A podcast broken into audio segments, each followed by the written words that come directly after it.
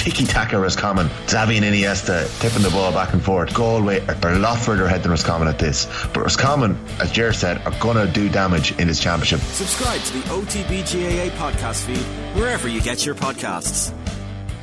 OTB AM with Gillette Labs. Get the ultimate shave or your money back. Neon Night Edition available now.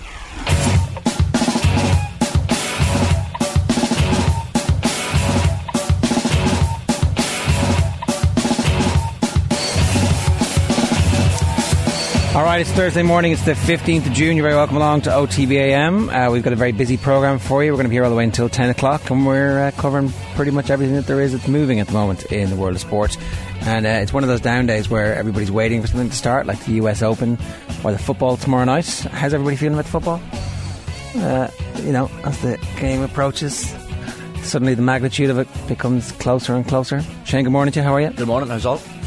Uh, so the Dutch were beaten last night in extra time by Croatia. Um, Croatia's still doing Croatia things, Mm. and so they're through to the final of the Nations League. Is that what is that what it's called? UEFA Nations League, yes. Yeah, That's the one. Uh, Italy plays Spain tonight in the second semi. Mm-hmm. Game went extra time last night. Luka Modric still going strong Ah, in extra time.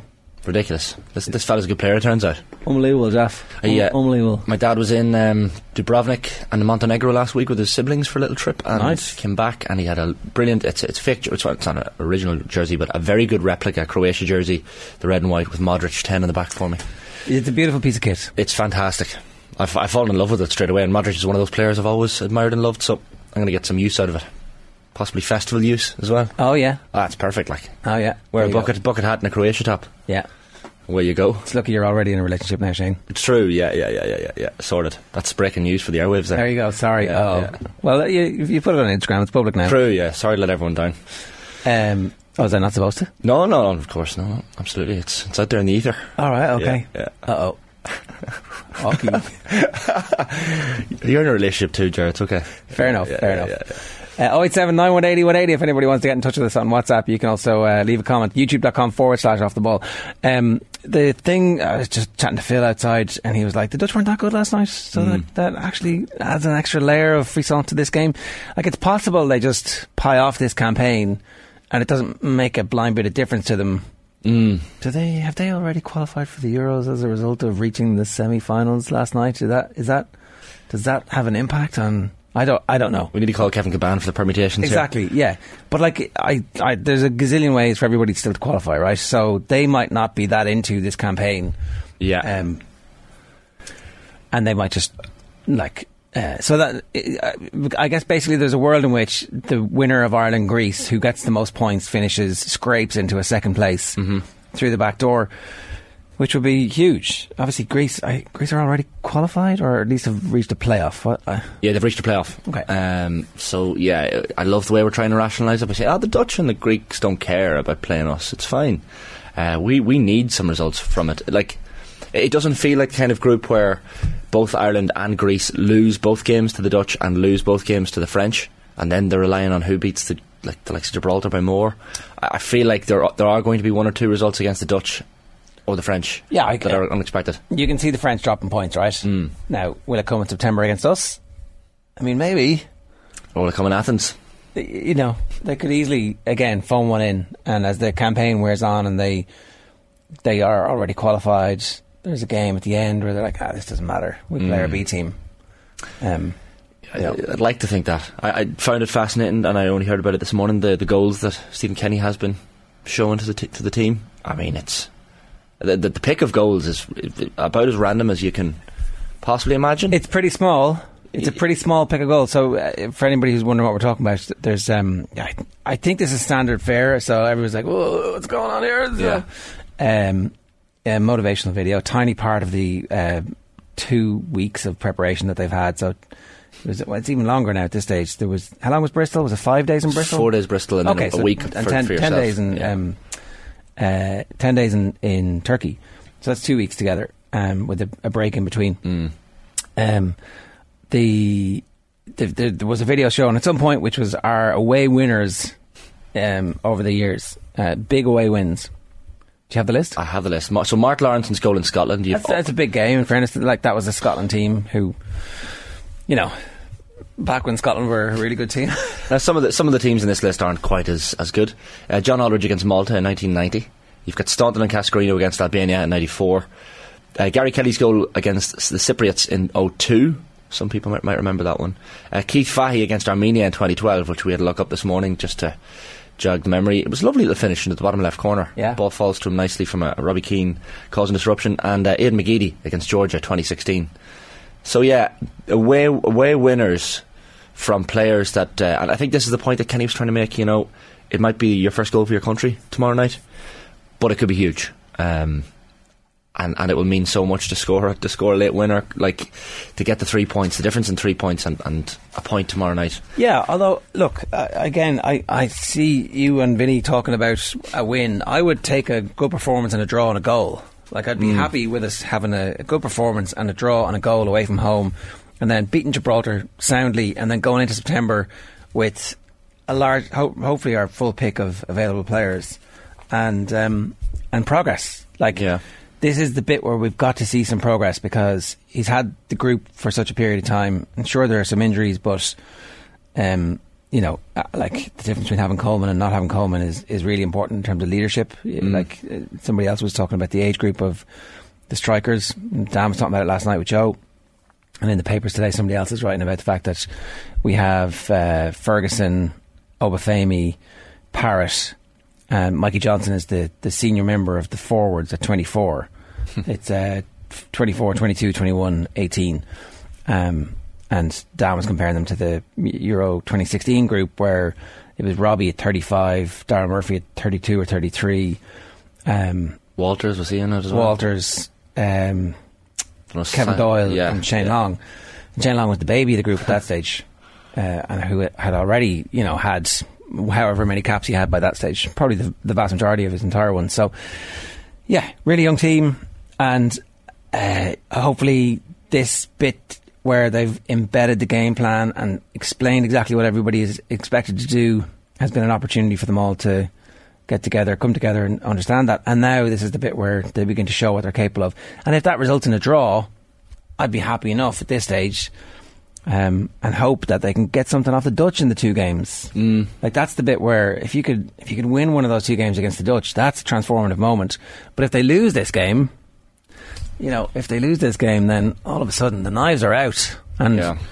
and it's just difficult because there's you know there's no rationale for us not to perform as well as this is as good as we're going to get without the the boost of the confidence of winning. Yeah, like it- it's it's not going to be a 2002 campaign where you finish ahead of one of the Portuguese or the Dutch with, with good performances. Like we're not to we're not to finish ahead of either of those teams. Um, but having said that, you can get a result against the Dutch uh, that could help you very much finish ahead of Greece, which is the most important thing, uh, and get that third spot at least in the group. Um, like Stephen Kenny seems confident. I know he, he has to seem confident, but uh, even the age group of the of the forwards that doesn't that doesn't concern me, doesn't worry me. If anything, as you say, compared to 2016, it's a positive thing. Like if we were running around still with mid 30 year old strikers, that would be a concern. Um, it's really about game time, isn't it? Evan Ferguson at least is playing proper Premier League football. Some of the rest of them aren't really playing week in week out, but nobody's played for the last six seven weeks, so it's kind of left the playing field a little bit. Uh, the Greek home form is what really worries me.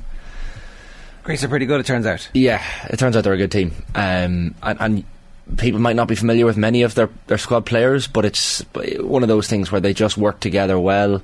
Uh, Gus Poyet has them playing a particular brand of football, similar enough brand of football to, to Stephen Kenny, you would say. Definitely possession based, especially at home.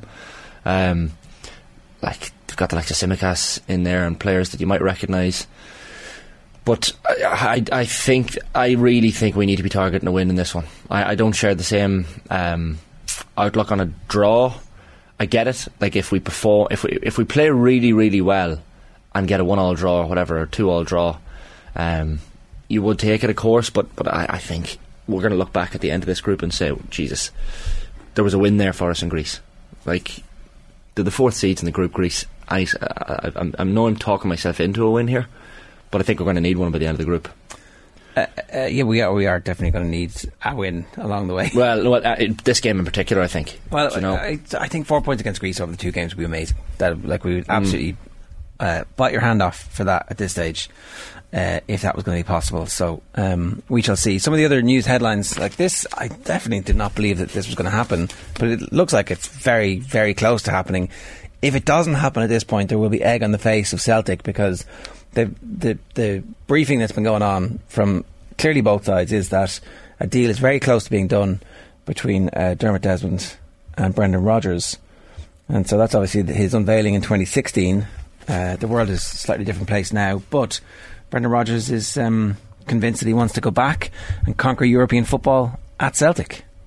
Fair play for both of them, really, for like deciding that this is the right thing for us, assuming it works. Because generally, you don't go back in football.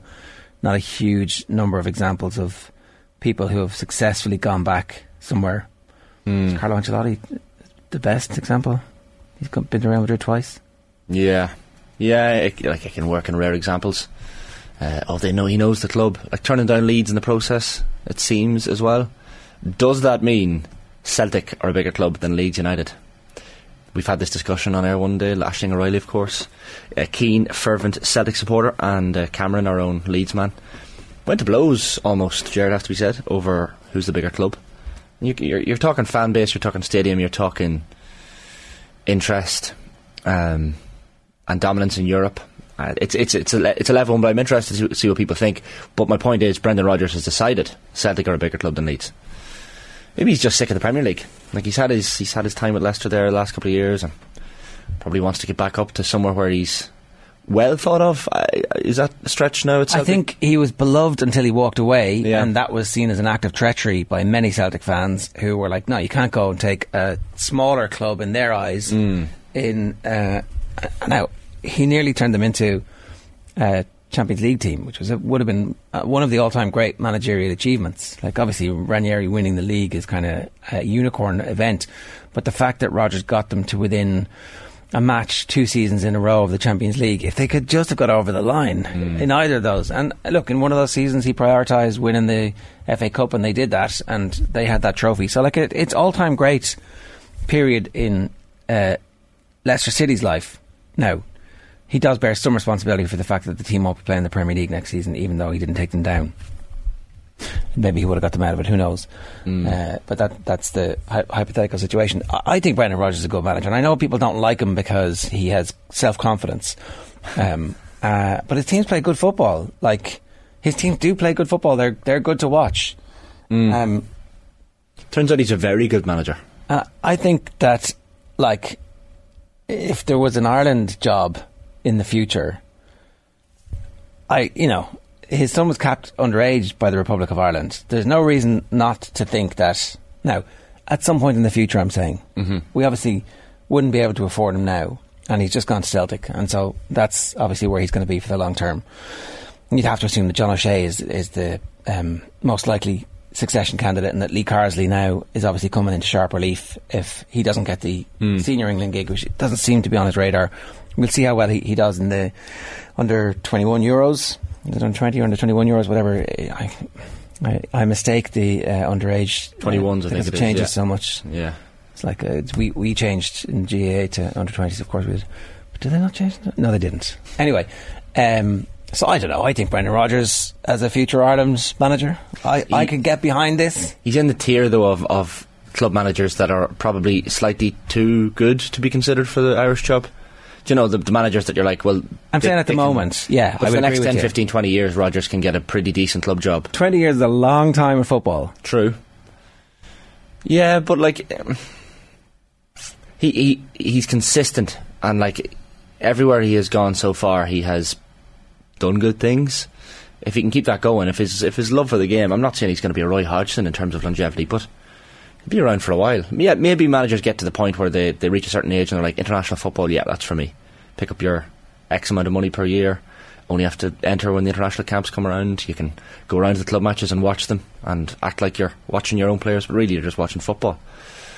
Um, yeah, maybe Brendan Rodgers, speaking about the Irish character, would be would be something to, to look forward to. Yeah, Are you on the anti Brendan Rodgers train?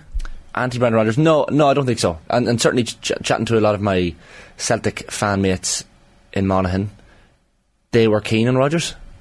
And, and I, I was surprised at that at first because I was like, well, Remember how it ended the last time? Um, but no, straight away when Ange Postecoglou's uh, departure to Spurs became a reality, they were like, no, Brendan Rodgers, bring him back. He's the obvious candidate. If it doesn't happen now, as you say, there'll be there'll be a, a joke shop, and I don't know who will come in after that. But it seems it seems relatively close. It's obviously on the back page of this morning. So The other back page that I just want to talk about briefly here is the on the Mirror. Gunners have high hopes. Ambitious boss Arteta is ready to move for Chelsea striker Havertz, but wants to cut back on 70 million price tag for Champions League winner. seventy million. Is this a is this a Kai, Kai Havertz the missing piece of the jigsaw for that team? A flaky striker. Is that what is that what they need? I mean, the, the chances to goals ratio for Kai Havertz, it's not really what they need. It seems to me. Yeah, but has he just been flaky and a Chelsea team that has a too many players and b too mu- too many management changes in the last few years? Like maybe the solidity of still living in London, but moving to a team with Mikel Arteta in charge is exactly what he needs. Sometimes it's just a small change, the colour in jersey. Um, that can change a player's mentality. Havertz is a brilliant footballer. There's no doubt about that. Um, what does he bring to Arsenal? I don't know. Like seventy million. There's a, there's an opportunity cost when you sign players at 70 million though, because there's other players who you could get for that. Yeah. And it seems to me that shopping at Chelsea and Manchester City is generally expensive. They'll say last season worked out with uh, Jesus and Zinchenko, and I, I do think it's a little bit early for us to just say that that was guaranteed to be 100% success. Let, let's see what happens over the rest of the next 18 months, say. Uh, so far, I'd say, mm, on balance, good. Uh, but not as amazing as everybody is like, oh, look, they transformed the culture of the team. It's like, yeah, okay, but like actually, a good centre back, uh, improvement in midfield play, and one of the best attacking young footballers in the world would actually, I would argue, was more important. And there was no significant diminution in the quality of the team when Jesus went out. But that's why spending 60 million on Havertz seems high for somebody who has done okay in the Premier League. You know, it's not like he has absolutely torched teams on a consistent basis, week in, week out. No, he's been good in Europe when he's got the opportunity to be good in Europe. Um, I just think it's been such a mess at Chelsea in the last couple of years that you have to give any player there a little bit of leeway to some degree. I feel like every single transfer is between Chelsea and Arsenal. By the way, like there are many times our players either linked or or sent between the two, uh, and there was the whole Mudryk saga, of course. Uh, Last year, like it just seems to happen quite consistently. Havertz is probably a, like is Havertz a better signing than Mason Mount for Manchester United? I don't know. I, I'm I'm out on both of these. Can I can I say no to both of them? Is it no. okay if I'm like I'm going to save my 120 million combined and go and sign some players? Like I might just hire Brighton's chief scout and see who's on Yeah. their list of players and spend my 120 million on all of the players they were going to buy and put them out on loan for a couple of years, and then I'll have like five players who are brilliant. Uh, Havertz goals in the league uh, for Bayer Leverkusen from 2016 2017 on. So Leverkusen, four goals in 24 games, three goals in 30 games, 17 goals in 34 games, and then 12 goals in 30 games before he moves to Chelsea. And it's four goals in 27 games, eight goals in 29 games, and seven goals in 35 games. What are you spending 60, 70 million on this for? Yeah, but isn't that what isn't that what a footballer is, is worth nowadays? Who does exactly those numbers you've? Seven goals a season, eight goals a season, I four know goals a season. it's it's ridiculous, but like I'm fairly sure this might just be. I don't know if it's. Sorry, I, I, this is an understat.com. I was looking for the XG, and the XG is like nearly double that. Mm. He's he's underperforming his XG at the moment, like last season chronically. yeah, y- you'd wonder like does the likes of um, Pochettino know know something we don't? Well, he's getting rid of him. Yeah, he's getting rid of him. Does he know something we don't, or is he just looking at the stats and going, "This is shite"? What am I doing? What is it? No, go, you go, you go, you go, you go, out. It can come back to bite you though, selling to, to, to teams in the Premier League. Like It, it can. Well, uh, I mean, like you look at De Bruyne and Salah. Obviously, they're- that's two of the worst transfer decisions that were ever made. Getting rid of them. Um, so look, it can come back to bite you, but I think if you're getting 50, 60, 70 million for those, Chelsea are absolutely delighted. yeah, you're going to take it. Well, they, they outright rejected 40 million for, for Mason Mount yesterday straight away. The first bid from from Old Trafford. Um, I don't. Do they want? They probably want twice that amount. But United are obviously starting in a place where they think Mason Mount is worth. Um, it could be one of those transfer sagas that goes and United eventually don't pay what they want. Um, Manchester United in a transfer saga Mm, I know. that starts at the start of the season and doesn't finish until the last day of the transfer window. And then the player's completely discombobulated for the first six months. We don't really see the best of them for maybe the first full season. No, that's not going to happen to Manchester United, is it? They're such a well-run club, Shane. I'm still. Uh, they're not, by the way, uh, whatsoever a well-run club. Um, but I'm still traumatized as a kid by Klaas-Jan Huntelaar. He was one. He was like one of my favourite players as a kid. And I remember the, the transfer saga rumbling on through the summer. And I, I just, I'd nearly already bought the jersey. The uh, you know, taking out the mortgage to buy a Klaas-Jan Huntelaar jersey because every letter costs a little bit extra. Um, so yeah, those those sagas tended to rumble on when you were a United fan as a kid. Yeah, they were just the league match fixtures for that I was giving you for Havertz. There, he did play ten games in the Champions League last season and scored two goals, so that would improve things slightly. But uh, seven goals and one assist in thirty-five Premier League appearances. No, not having a pal. You're, yeah, but you're, you're running off just stats there, Chair. What about the the impact he has on a game? What Yeah. about man of the match performances? What about involvements in goals? Do you know? I don't know.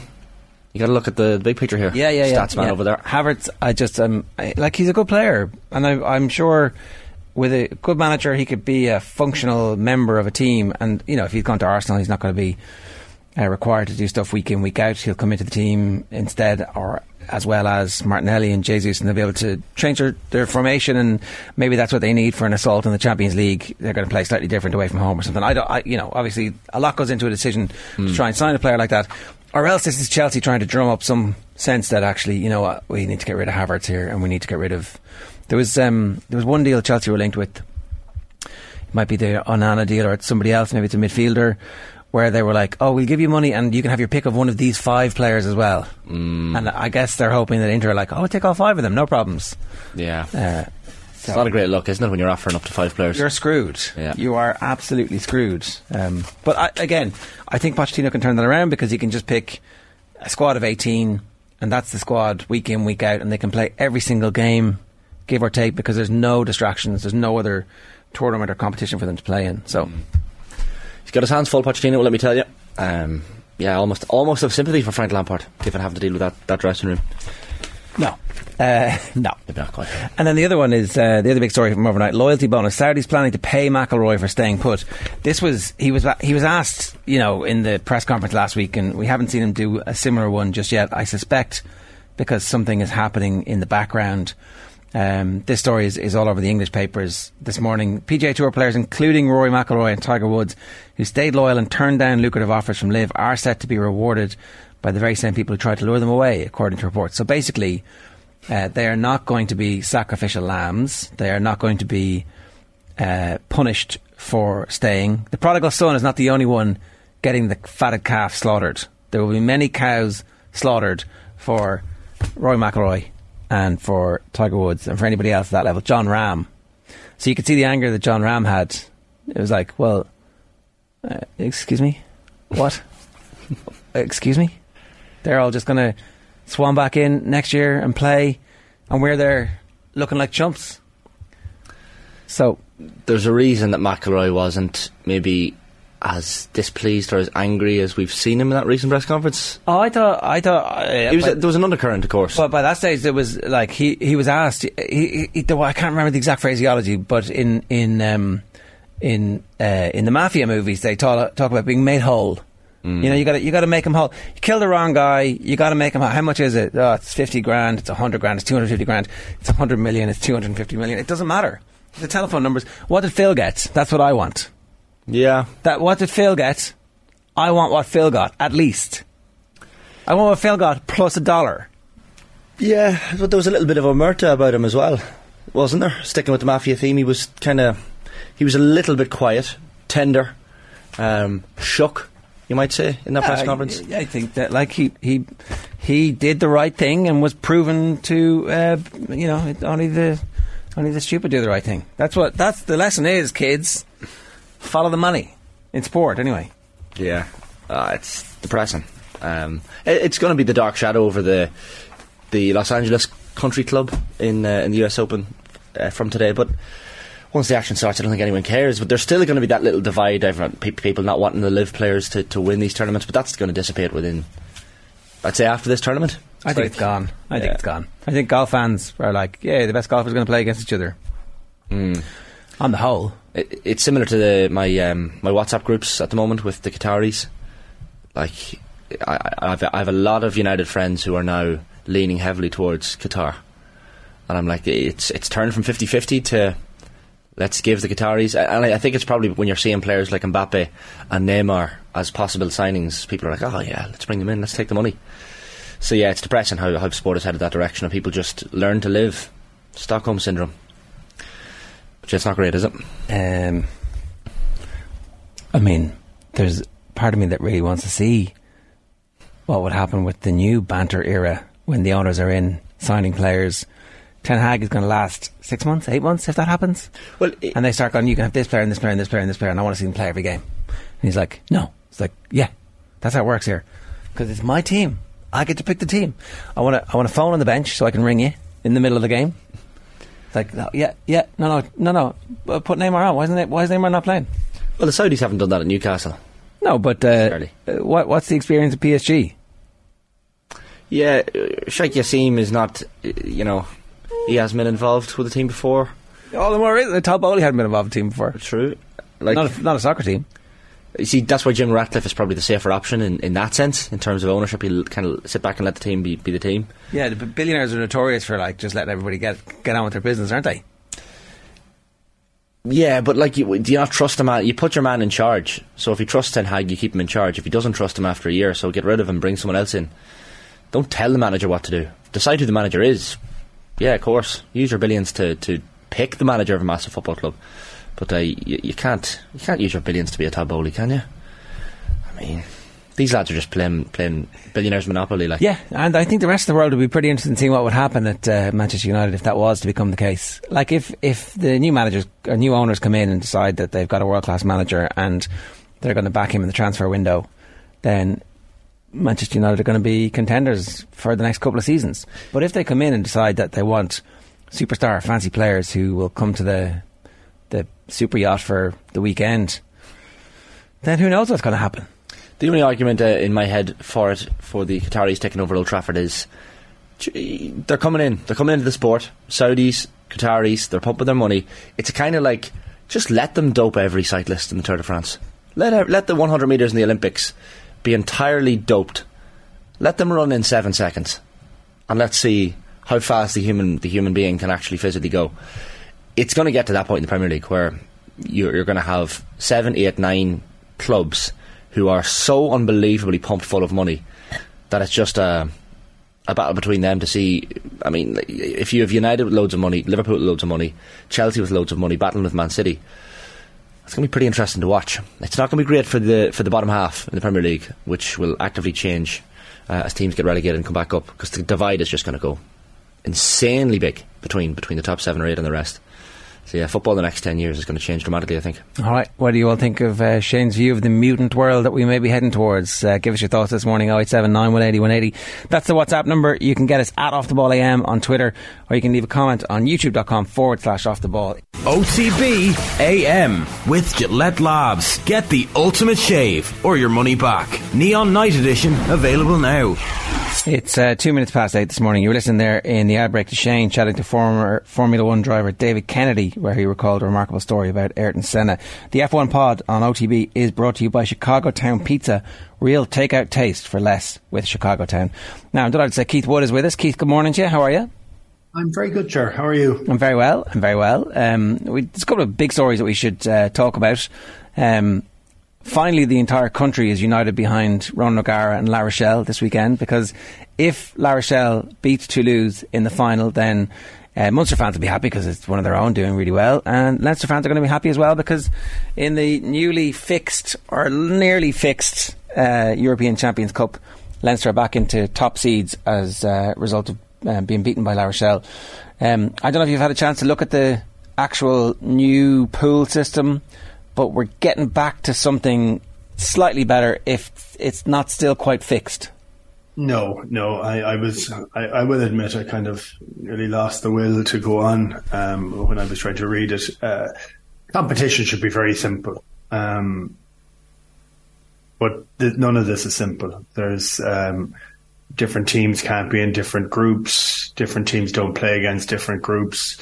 Um, it's trying to find a mix that suits everybody, and it's a compromise that I think is a, just a little bit frustrating still. I mean, ever since they've tinkered with it, and it wasn't perfect before, and I know we often think it was. It was absolutely beneficial to the Irish teams the way it was before. Um, um, partly because the Irish teams were always guaranteed to be in it, and um, um, uh, by playing in it every single year, you get used to it and you understand it a bit more. And um, it was different then, on, in almost a pure meritocracy for the other teams. But now there's so many teams that are in it. Um, it is chopping and changing consistently.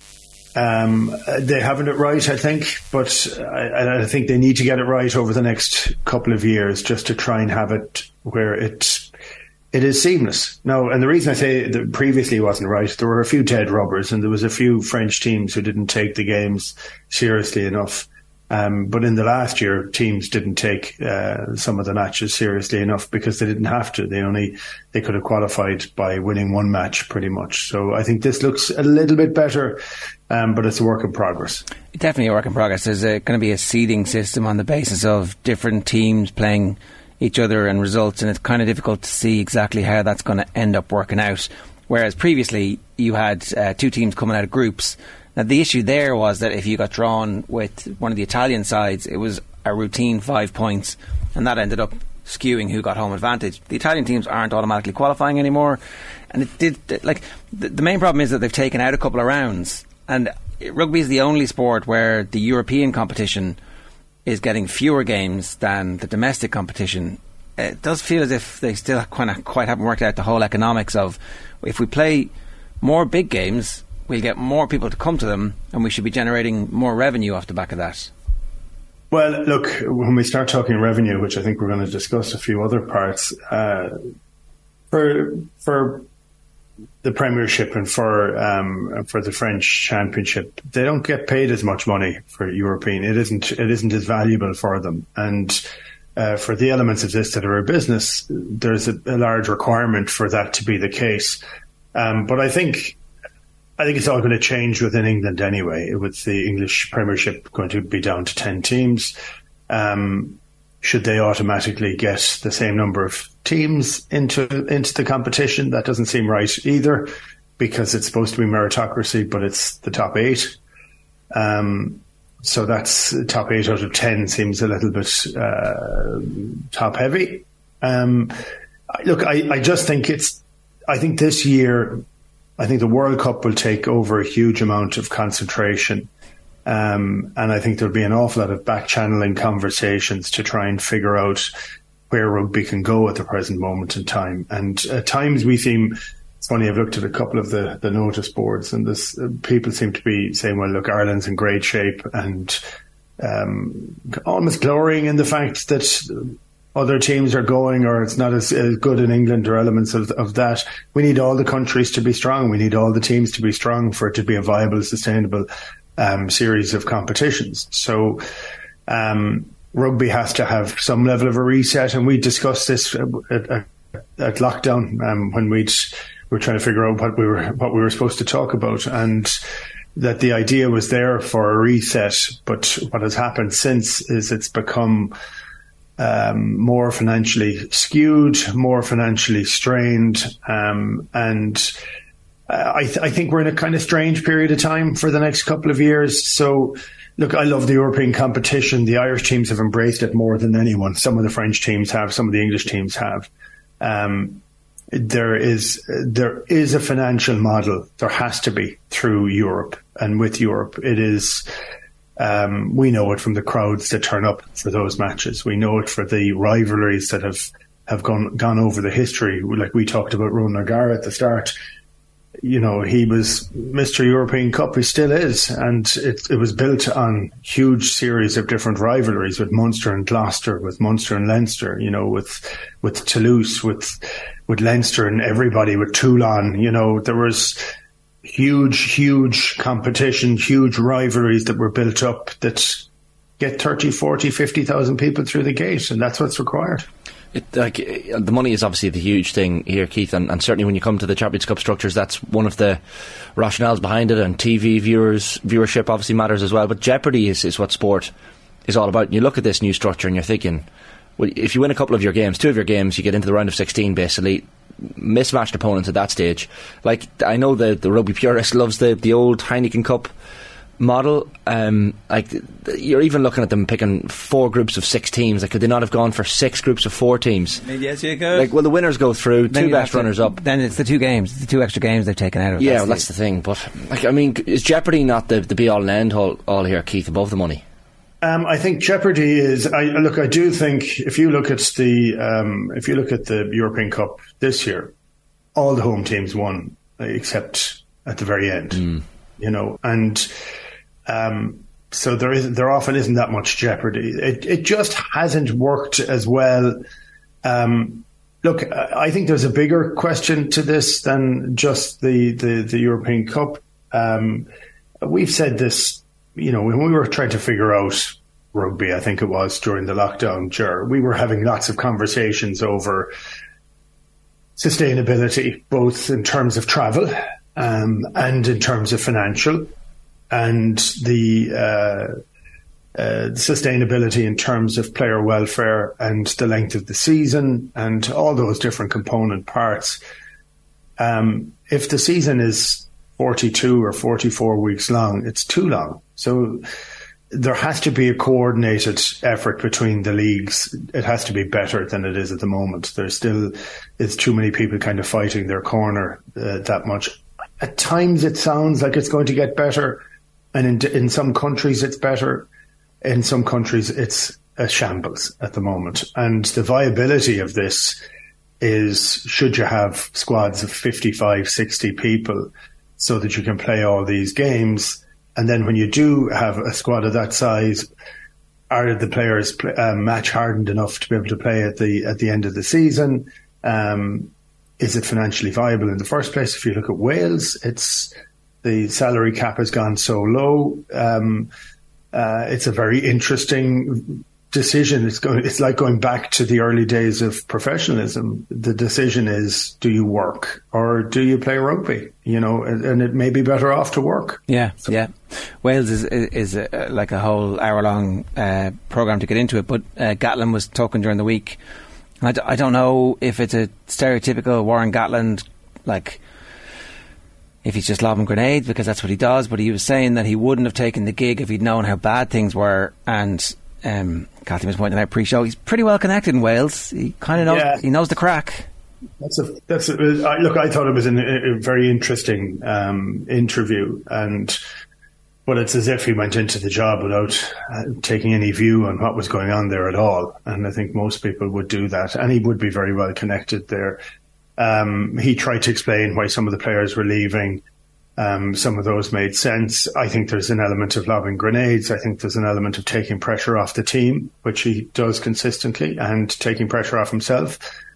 And um, but yeah, it's it was kind of an unusual element, really. And I thought he was quite harsh on young Hawkins, who had um, we don't know the circumstances, but for a guy who's 20 years of age, he may not have been offered a big contract and he may have been offered a big contract elsewhere. And if you were talking and working in a company that was debating going on strike in the middle of it and somebody offered you a very good contract elsewhere, I think you might go there. So, um, um, like sport is very unusual. The emotional tug to sport is um, just singles it out as being something unique in um, in life, really. And you can go for your dreams with it. It's been funny. I've been, you know, talking to a couple of young players recently and describing what rugby can be for them if they wanted it as a as a as a career. And it's pretty much an internship for the rest of their life because you could play rugby for 10 or 12 years and retire at 30 years of age. And then you have another 35 years to work. So what has rugby given you in that period of time to be able to build it out for the next 35 years, you know, so you can start your the rest of your life a little bit later than you normally would. That's just a, that's a way of looking at it because it's so fraught at the present moment in time with injury, with financial concerns, with the potential of clubs. Like any person who signs on with a club and suddenly they go out of business, that's pretty. That's a pretty horrendous uh, situation. But we know it happens all the time in real world. Yeah. Well, let's talk about London Irish then, because that situation has just happened. Um, we were speaking to one of the players recently, and he was he was bringing up. Um, uh, I think it was Declan Danaher, whose whose wife also was an employee of the club, and they have a, a young family. And you know, these are the, the stories that you you don't think about when the headline stuff and the club and the debt and whether or not they're going to be able to play next season. But then that collapses, and all of a sudden, there that's all that's left is the stories of the the staff who are working there. Um, we'd spoken before about whether or not it was the right thing to do for the IRFU to get involved. Um, you know, notwithstanding there are difficulties, they had been in, in we're told from the, the Telegraph, certainly it's, it's, mostly the English um, rugby journalists reporting on this, that there had been some preliminary discussions around potentially saving the club as a, a championship club involving the IRFU. I thought it made sense always. Like uh, I know you'd have to make the money work, but I'm sure that there are very smart people who would be able to tap into the Irish diaspora in London, very high net worth individuals over there, who you could build as a bridge with Irish rugby. So I don't know what's your what's your feeling about this whole thing now. Yeah, I, look, I still Look, I think London Irish moved away from its Irish roots when it moved to Sunbury, and I think that kind of broke, or moved away from Sunbury out to Reading, and I think that kind of broke uh, some of that link. If you look at the team uh, at the moment, there are very few Irish involved in it. Um, I think in stepping away from it, it makes it harder to do that. I also think within the the RFU, um, having a team that is there ostensibly to develop Irish players, if the IRFU were to take a stake in it or take control of it, would be incredibly problematic. So part of the uh, the remit of the Premiership is to develop players to play for England, and I don't know that they'd want um, one of their main competitors uh, on their turf doing doing something similar. And I think that could be short sighted uh, or not. I think there's merit in there because I think we are generating a fairly huge number of players um, in Ireland with only four um, four professional teams. So, uh, look, I, I do think there's merit in it. Of course, I do, and I do think. Um, like one of the first games I, I played with with, uh, with Munster um, was uh, against the Exiles in London Irish, and it was a mixture of the two of those, and uh, playing with Garryowen over there with them back in the early nineties. So it's it is a, it's a long, proud history, but I don't think you can just talk about London Irish. I don't think it ends at London Irish. Um, I think there's a lot of clubs under pressure. Um, there, the amount of money that the owners are putting in um, is averaging four million a year on top of everything the clubs are making. So that is not sustainable.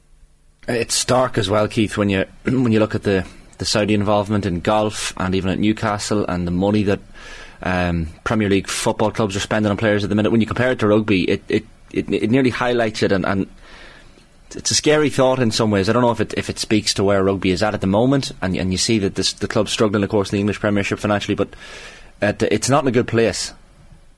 No, and I don't I don't go for the comparisons. I don't think they're I, I think they're big sports, and I, I think at times we try and drive the idea that rugby is um, is as big. It isn't. It's a complicated game. Um, there's been a huge amount of tinkering with the laws over the last number of years. There's an, and even when we're talking about qualifications for Heineken Cup or European Cup or who gets out of what group or where or who plays who, um, football is incredibly easy. The laws are pretty simple.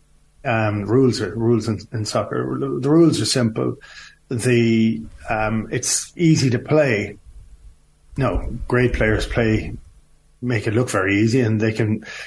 Um, great players can bring the game to an entirely different level, but it's a simple game that everybody can go and play. Rugby isn't that, and rugby still is niche. It's it's very big within the areas that it is big, if that makes sense. So in, within the established countries that play it, um, and it also is a very attractive commercial venture for sponsors.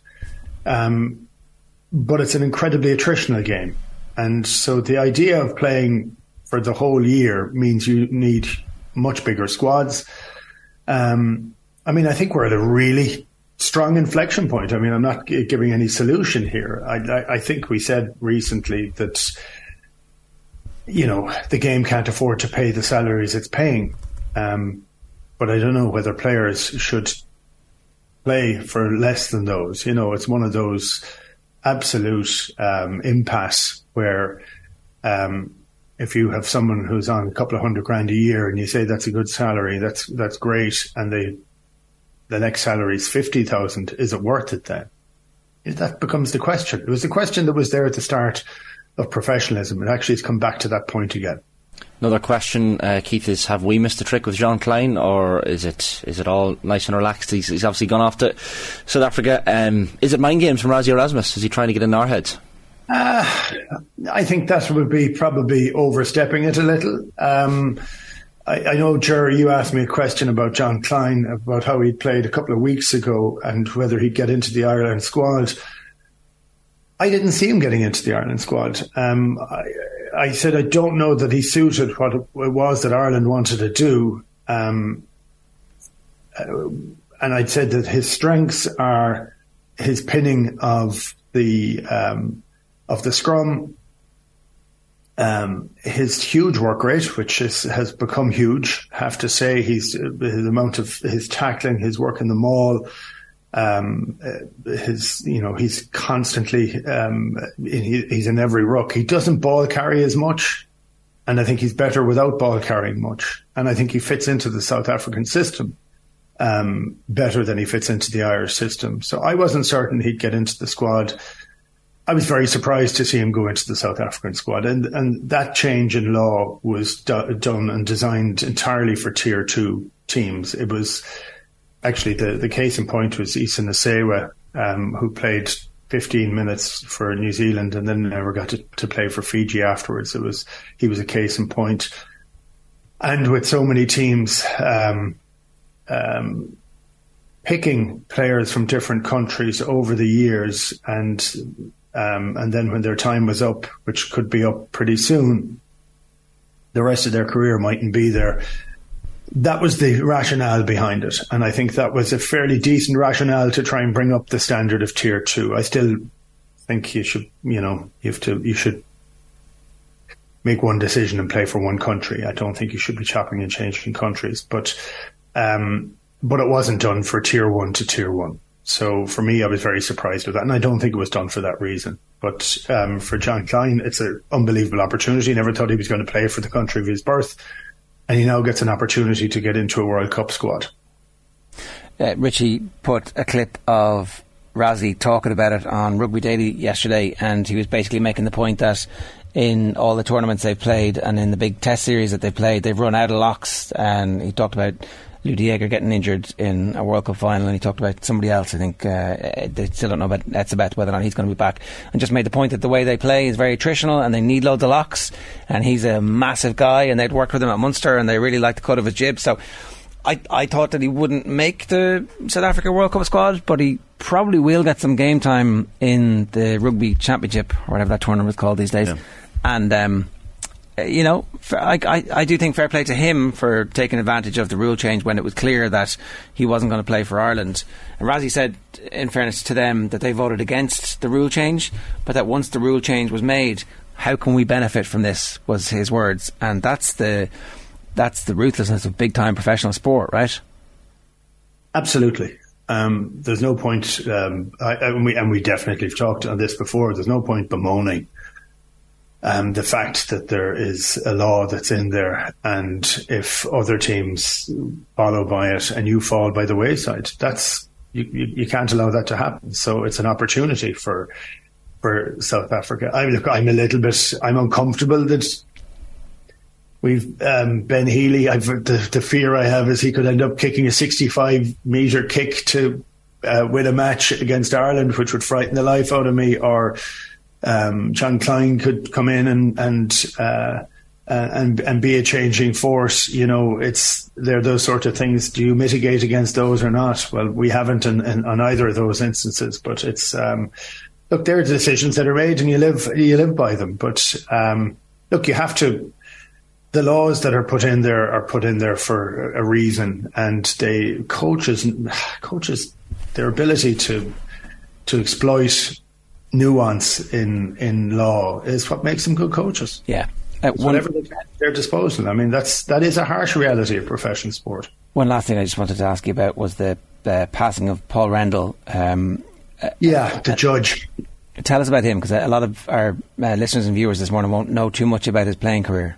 No, he played. He played uh, eighties and the very start of the nineties. I, I, look. I never played against him. Um, uh, I met him on loads of occasions. He so one of the things I'd always mark out is a touch of quality. Um, Jason Leonard took over from um, uh, from the judge in uh, took his place, but the two of them became unbelievable friends. You know, were so I always met uh, I met Paul with Jason um, often, and uh, that front row of of Probyn Moore and uh, and Rendall were. Um, they they ended up with a front row union club. They used to uh, dinners and lunches in um, uh, in everywhere around the UK, and the three of them stayed together forever. So they were always great at regaling stories and everything. But he was a he was a cracking player um, at a time when there weren't a huge number of matches every year. Um, um, I, I, can't remember how many how many caps he got, but it would have been about three or four times that if it was been playing if he was playing now. But, 28, uh, 28 caps. 28, yeah. So that's through the 80s with only sort of four or five games, uh, you know, a year, and um, now it's up at 10 or 12 a year. So um, but he was look, he was a good guy, really good guy, actually, great, great fun, great guy to have a pint with. Um, and he succumbed to motor neuron disease, so that's another um, another another one fallen, which which is very tough. Um, he got diagnosed, I think, very late on uh, in last year, and his passing was very quick. But he'll be sadly missed. Okay, we'll leave it there. Keith, good stuff. Great to have you back. Thanks a million. Cheers, gents. So, Keith, we're giving some thoughts on the big stories in rugby at the moment. It's 25 minutes past 8 this morning. A reminder, OTBAM live with Gillette Labs. Get the ultimate shave or your money back. Neon Night Edition is available now. Uh, big weekend in rugby with Super Rugby semis in the top 14 final. Fingers crossed for Rog and John Ryan, says Adrian Long. Uh, we have uh, Rog on tomorrow's show? Tomorrow's show, yeah. yeah. Uh, pity Robbie Keane isn't on the coaching staff for these young strikers, especially to help Ferguson manage the expectation, etc. Very similar with Robbie at that age, says Quirky 1980. Um, I actually think it's even better to have John O'Shea helping to coach a striker because you'd almost find it more interesting as a striker to hear from a defender. What do you find difficult to play against? What what's tough to come up against? What do you not like? What do you love playing against as, as a striker? So I think John O'Shea will bring some insight that, that maybe you didn't expect. Yeah, I'd say as well if you're a good coach, like it's about the game as opposed to I was in this situation once and I did this thing because mm. like same river's never the same. You, you know, uh, when you're through one on one, but like every one on one situation is. Mm. Here's how I nutmeg Figo. You know what? What part? What part of the game? The pitch are you on? Like, is somebody making a run to take the eye of the goalkeeper away? All that kind of stuff. Mm. Um, I think if you're a good coach, you can help people in circumstances and situations, and obviously like he has a really strong support network around him as well. So uh, Leeds will be playing Rotherham on a random Tuesday night when Celtic will be in the Champions League. It's a tough call, all right, says Ian Takana. Were you making the case that Leeds were a big club? Um, was, that, was that your story? That was your side of the argument. Well, no, no, I, I was staying very neutral. It was Ashton versus Cameron, Celtic versus oh, Leeds. Okay, okay. So I was kind of just the mediator in, in between. Uh, that, there was that story about the golfers trying to get involved with uh, Leeds as well, but I mean, I presume they're going to be involved the way LeBron James is involved with Liverpool because mm. the San Francisco 49ers just bought Leeds and they're not going to start giving it away to the golfers for nothing. The same way they're all getting involved in pickleball. See this, the paddleball, whatever you call it. They're all just buying clubs left, right, and centre. It's the next next generation sport, Ger. Didn't um, didn't uh, Tom Brady buy a tour? Is that what he did? In pickleball? Yeah. Something like that, yeah. And what's the difference between pickleball and paddleball? I think paddleball is just the American way of saying it. Is it possibly? Uh, could be wrong. Pickleball is pickleball is what you call it over here. I think. I could be wrong there. No, it's not. has a crucial advantage over paddle: its capacity to expand as a sport. Paddle courts need to be purpose built. Yeah, and there aren't many paddle courts in Ireland. Uh, Jenny Claffey was on with us sure last week talking about her heading off to the European Games in, in paddleball. I want to say. Yeah, definitely paddle. Paddle. Yeah. So I mean, they both look interesting.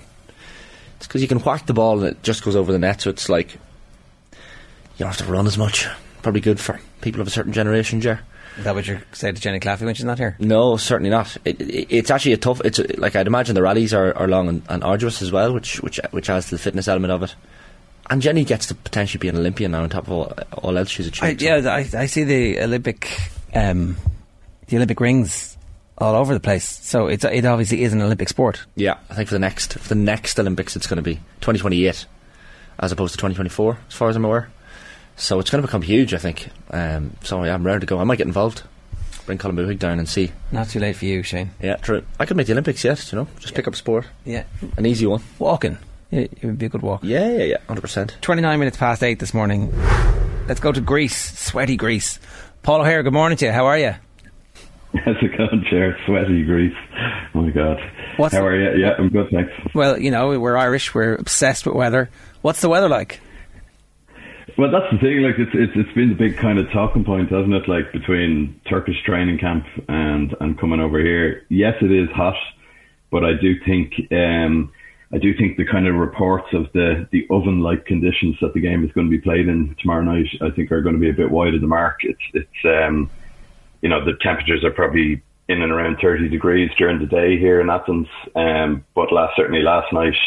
Um, it was probably in and around maybe the 20 degree mark, 21 degrees, and wasn't particularly humid. There was a fair breeze blowing through the city. So I don't think it's going to be like the, the kickoff time over here tomorrow night is going to be 9.45 p.m. We're two hours ahead.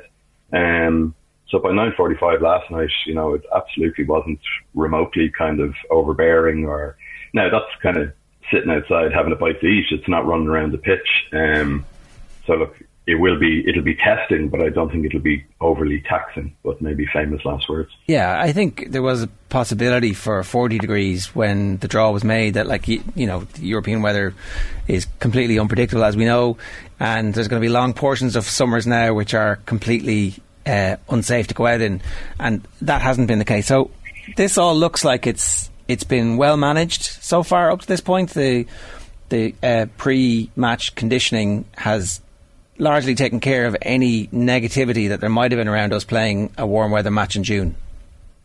Yeah, I think so, and I think I think Stephen Kenny he kind of he didn't come out and say it as such, but kind of alluded to it during the week uh, when we were in Turkey last week at the training camp.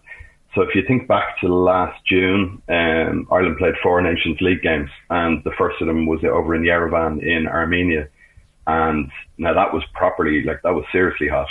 Um, and the game was also an earlier kickoff. Um, it was it was it was really really stifling, and Ireland lost that game. And you know they kind of picked up a little bit during that summer window, and they got the win over Scotland and the draw away to Ukraine and Poland. Um, so they, they, they finished the window with a bit of, of flourish, but you, you can just sense that that Armenia game still kind of haunts Stephen Kenny a little bit. Um, and perhaps he learned, I think he learned lessons from, in terms of the preparation and in terms of the weather. Um, so they went up to Turkey for the guts of eight, nine days. And it was like it was warm in Turkey now. It felt warmer, even at night, it felt warmer in Turkey than it has done here in Athens. But, you know, there's pros and cons to being away for eight, nine days. Um, the fact that the championship season obviously finished so early in May and a lot of the players just haven't had a game in the guts of five or six weeks. It was good to get everybody back in training together. On the flip side of that, you're kind of, I was going to say you're cooped up in a hotel, but not, they weren't exactly cooped up in a hotel. The, the team hotel was pretty plush and nice and there was plenty, plenty to do. There was nice swimming pools. There was, you know, the, the players could go off playing golf and they were doing water polo. They, they did all sorts of different things to keep themselves occupied. Um, but that's the kind of the catch 22 of organising those training camps. Does, does boredom set in? But certainly from the interviews that we were doing over there, the the vibe around the team certainly seemed to suggest that it was a well a well worth uh, a, a, very useful exercise. You know, Yeah. in terms of getting away for those eight nine days. So there's no. I think the lessons were learned from January last year, I know. or from June last year. I know that uh, people watching and listening will be like, well, of course they're going to tell you everything is grand. But actually, when you're in a place with a large group, you can tell from looking at them is this group happy in each other's company or is there tension? Are they bored? Like, I think of the the uh, Euros and the amount of time that the um, under trap where everybody they just just they looked a little bit bored. There was rumours of stuff happening of like you know it, stuff seeps out. So the stuff seeping out, it seems like is most people seem to be happy enough in each other's company. Yeah, for sure. Look, I, I remember back in 2012, um, Euro 2012 in Poland and Ukraine. Ireland went to Italy for a 10 day training camp in Montecatini, um, uh, sort of a place that Trapattoni had brought his, I think his former Juventus team to. And um, it was just kind of, it was almost like a semi retirement home. It was that sleepy. It was such a sleepy old village. And the players, players, we were there for the guts of 10 or 11 days. And you'd often bump into players out sort of walking around the town in the evening. And, you know, they were bored out of their minds basically. Um, and there was a lot, I think Trap really, really overdid the training sessions in Montecatini. There would have been a lot of double sessions, um, a lot of, a lot of sort of serious, uh, serious training in, in very, very hot temperatures. Whereas the interesting thing from Stephen Kenny's point of view in Turkey last week was that while, um, it was important to get the squad together, having, uh, you know, the vast majority of them haven't played football in five or six weeks, as I was saying. Um, he didn't do double training sessions, which I thought was interesting. Not not not suggesting he should have, but he, they were they trained early in the mornings. They were usually at the training ground by about nine o'clock. Uh, training ground was only about a three or four minute bus ride from their from their hotel, and they were well out of the town, the, the sort of the resort area. So they they were kind of locked away in their own sort of isolated area, and the training ground was the same training ground that Martin O'Neill used uh, in 2018 when we were here, when we were in Antalya as well. The, the, the game that Declan Rice made his Ireland debut in, and was uh, crying in the mix zone um, afterwards because he was so emotional about it all. Um, but yeah, Kenny was just Kenny was there there were single training sessions each day in Turkey, so they, they, were they were sharp, they were intensive, according to the players and to the coaches that we bumped into around the team hotel and in some of the media interviews we did. But they weren't overworked, is is certainly the sense that we would have got. And um, they had been looking to play, they had been looking to play a sort of a, a game um, in Turkey, um, but that didn't materialise. They were looking for teams in the region, didn't materialise, so they played an 11 v 11 70 minute match against each other um, on Saturday just before the Champions League final. They tried to play the game as late as possible in the evening to kind of replicate the kickoff time in, in Athens, but uh, they they were they were only playing 70 minutes so they could get back and watch the watch the Champions League final. In terms of the decision making Stephen Kenny has to make, Paul, with uh, team selection, like uh, how important is is picking players that have played football relatively recently? I guess from an attacking sense, we were chatting to Vinny Perth in studio yesterday, and in terms of who's off or behind Evan Ferguson, you have options there in terms of Obafemi or, or Will Smallbone. Mikey Johnston is an option as well. Do you know what way Stephen Kenny might be leaning in that sense, in an attacking sense? We don't really, as such, um, like the Kenny's formations are fairly fluid, and you know, you, you, you, three four three, three five two, um, and a lot of Kenny's selection uh, issues are kind of formation dependent as well, and particularly in those attacking areas.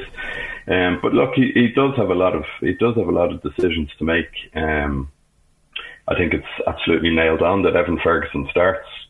He has to start, and he will. Um, it's just a matter of who who kind of plays off him. You would have uh, Michael Obafemi uh, certainly in the mix. You'd have Adam Idah, who Kenny Kenny's always been a big, big fan of. And, and you know, don't forget, Idah, Adam Idah didn't play a single game for Ireland in 2022 because of his injury problems. Um, and Kenny Kenny has just been such a big fan of, Idah and you know he's got such a prolific scoring rate for Irish underage teams um, so Kenny's a big fan of his you've got Troy Parrott in the mix as well um, I wouldn't be necessarily too swayed by the fact that Troy Parrott was put up for interviews during the week it's not always an indication of um, of Kenny's thinking in terms of team selection um, Michael Obafemi was actually down to do media stuff with us at the training ground in Turkey the other day, along with Callum O'Dowda. But um, in the in the couple of minutes from the end of the training session to when he was walking over to us at the side of the pitch, we were sort of higher up in the stands, um, up near the press working area. He was being brought up there. But uh, whatever happened um, between himself and conversations with either the management team or the FAI communications team, Michael Obafemi pulled out of those interviews uh, we weren't really given any reason as to why, and Troy Parrott was sort of added in as a last minute sub. Um, Troy obviously, you know, Troy didn't Troy didn't make the match day squad in the end for the France game. He was in the initial squad, but he wasn't in the match day squad. Although he did admit to us the other day that he probably wasn't at his fittest for that, so that may be a reasoning. But um, I think yeah, Evan Ferguson starts, and then it's it's one or other, I would say, of, of Michael Obafemi and Adam Idah. He loves he loves Idah, and we haven't really spoken about what the formation would look like with Idah there. Um, can they can they both change? Are they because I think I'm trying to get to the point where they both seem like stereotypical number nines in many respects, but actually they both have enough in their skill set to be able to do other things as well. How would they combine? How would Idah and Ferguson combine?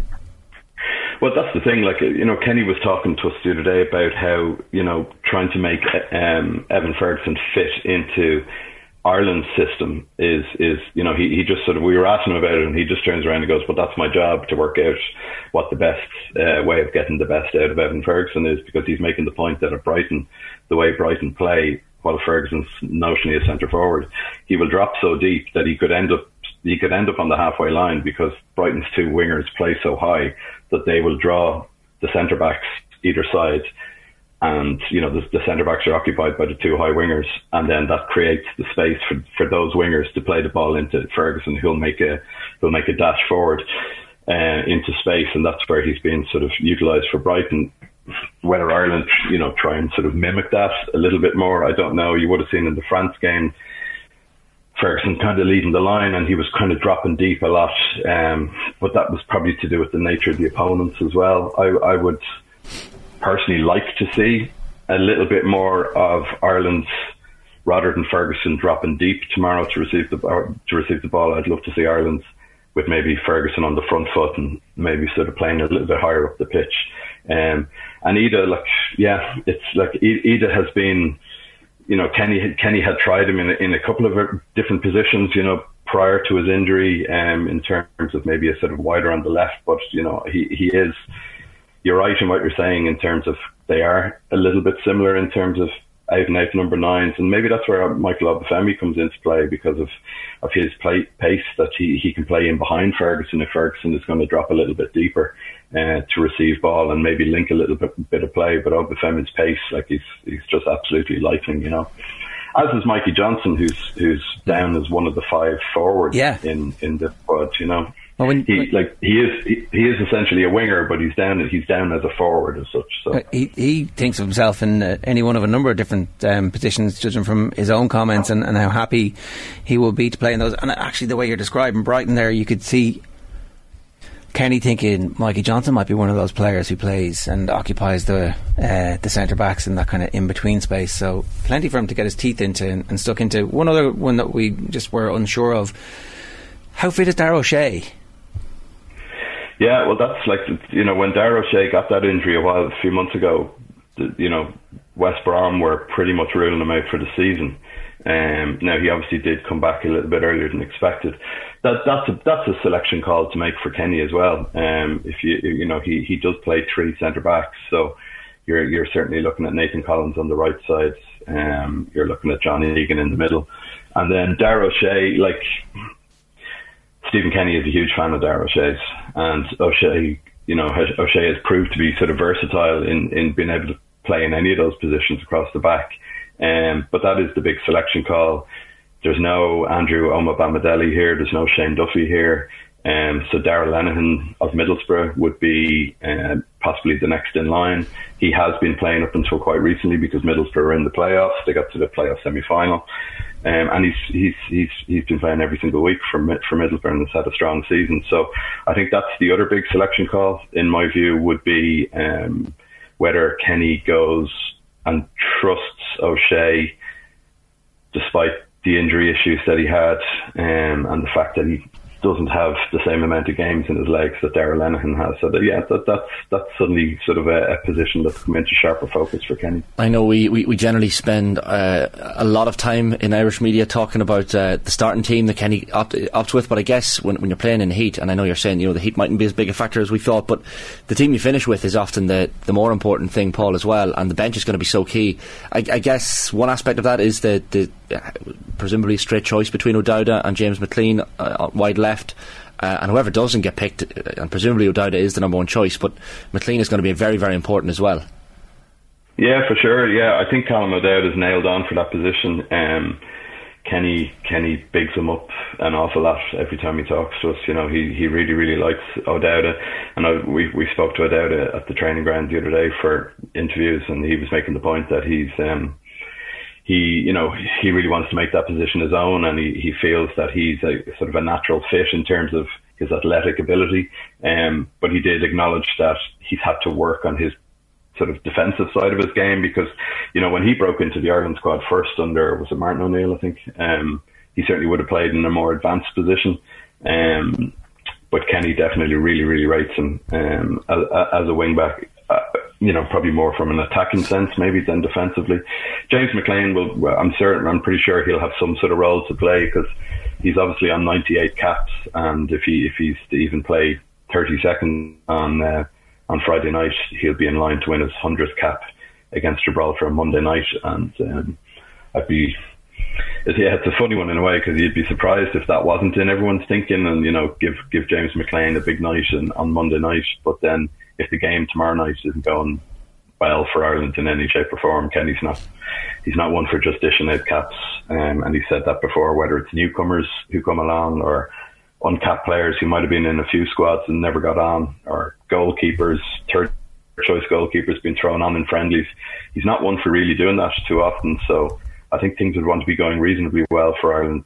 Um, or you know, if it's if it's a tight, if it, if if it's if the game is level with sort of 20 minutes to go, and McLean is exactly that throw the kitchen sink kind of player that you see so often at Aviva Stadium when he comes on with 20 minutes to go, and Ireland are shooting into the south stand, and you know everyone's on the edge of their seats, and the place is the place is deafening. So I'd expect McLean to feature at some point. All right, Paul, we leave it there. Good stuff. Uh, enjoy the next 48 hours or so. Th- thanks a million for joining us. Cheers, lads. Thank you. It's uh, Paul O'Hehir there, chief football writer with the Irish Daily Mirror, giving us his thoughts from Athens this morning. That's good news about the weather not being uh, so hot. We don't like it hot. Colm Lanny, good morning to you. 8.45, how are you? You well? Not so bad. Dublin Sligo. Nervous. Ah, look at. I mean, it's uh, good to be there. um, no, look at. I mean, it's it's. Look it's going to be a case of trying to be as competitive as possible for as long as possible. But I think that's what the teams like Sligo and, and you know the likes of Westmeath that are in the All Ireland series need exposure to the top teams as much as possible. I think to progress. So would be hopeful of a reasonably good performance because they've played well. They, they pushed Roscommon, uh, got a goal in the second half to get back to within two. Drew with Kildare. Uh, I think it's been a very progressive year. So hopefully they can round it out with a reasonable performance and they still have a chance of going through as well, depending on how the other game goes. I actually like going to games at Kingspan Breffni Park. I think it's a good atmosphere. My thoughts are with the Kingspan Breffni Park uh, groundskeeping staff this weekend. You have Cavan down 5.15 on Saturday evening. Then you have the, the Dublin Sligo match at 1.45 on Sunday. That's a double header because after the 4 o'clock is Tyrone Westmeath. Okay. So, like, right. Breffni's going to get serious use this weekend. Yeah. It's three big games within, what, less than 24 hours? Yeah, and the pitches are so rock hard now. Yeah. Uh, so it's going to be difficult. But um, yeah, lovely ground, uh, good atmosphere, as you say, and um, good that they, actually that it is a double header. That'll boost the atmosphere, you would hope, Mm. for both matches. Um, because I know there was some talk last weekend after the Leinster hurling final about whether Croke Park is the right place to play fixtures like that with 24,000 in a in a big big stadium. And you know, even though there was the big moment at the end, I did feel it kind of felt a little bit muted because it was 24,000 in Mm. a, an 80,000 capacity stadium. So there is probably a bit of thinking to do about venues uh, going forward. But then you have the case of Galway and Armagh playing in Carrick-on-Shannon. I think both counties requested that that game be moved from there because of the demand for tickets, and it's it's still in Carrick-on-Shannon. That double header is interesting in that you're going to have the Tyrone and Dublin fans together, together but not playing against each other. So a little bit of harmony, maybe. Chance to break some peace. Ah, Peace in there's our peace, time. There's peace between fans, right? Ah, surely. Maybe our match round there isn't, but No, not quite. That's a double header that's worth worth watching. the week the weekend weather is going to be cat, basically. Really? apart from the sunny southeast, I think everywhere else, and even then Saturday and then Sunday, it's like yeah, so hot and rainy and muggy. Perfect upset weather. If there was going to be an upset somewhere, Kildare, Roscommon, maybe. oh, I I don't know. Uh, Well, Kildare have been threatening a performance, haven't they, so far this season? Have they? breakthrough? have they Well, they pushed Dublin close. twice in the in the league as well? Yeah. But then Dublin in the league were awful. It turned out. Tell you what, either way, Davy Burke won't be in his local in Maynooth, I'd say, after the match this weekend. Maybe you That's- will, you know. Maybe he will. Toasting, toasting Yeah, a I Roscommon think like, you know it's a big weekend. I think you know we're going to see the teams now really focusing in on trying to produce performances now because you're getting to the business end. And I'm really interested to see where Kerry and Dublin are at because I think Galway and Mayo are both ahead of them in the pecking order as things stand. I think Galway are the team to beat. Uh, you know they will be the team that, that I think look best placed at the moment.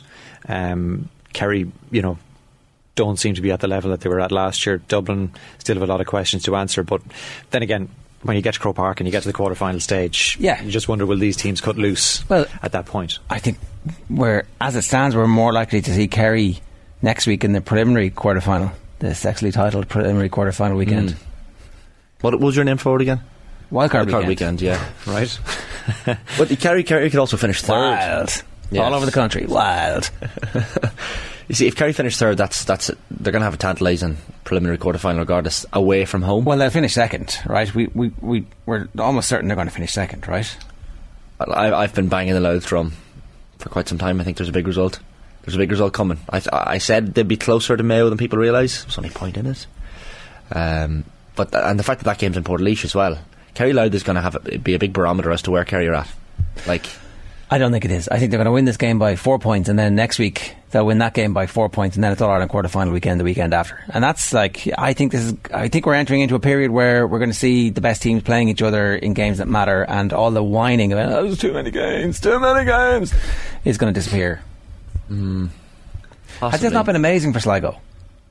I would say it has been very, very progressive. Yeah, like I mean, I think for teams like Sligo, it's the the new format actually gives a real opportunity to say, yeah, we can be a top sixteen team. And I think there are other teams, you know, the likes of Cavan, uh, Westmeath are in it this year. Like Wexford have shown a lot of progress in the Tailteann Cup. I think they'll take momentum from that into year. as well, yeah, there's like as well. Yeah, so like it's been very progressive, and I think you know Carlow have played, I think five championship matches now so far this season. So they've obviously made a lot of progress uh, under Niall Carew and and done really really well. So I think the new format has been quite progressive. I think it can be tweaked in terms of maybe eliminating the need for the preliminary quarterfinals in both competitions. Uh, just to make the, the group stages that a little bit more competitive and have a bit more riding in all the group matches. You could have a wildcard weekend where not uh, it's not four matches, but actually two matches, and then it's hell for leather, and you you, you know you need to come up with a, a fair system for analysing which team's scoring average is better, or you know if that needs to be weighted somehow. But like, and also we just need to get rid of the provincial championships having any impact on this part of the competition, right? Mm. Although then Sligo wouldn't have made it.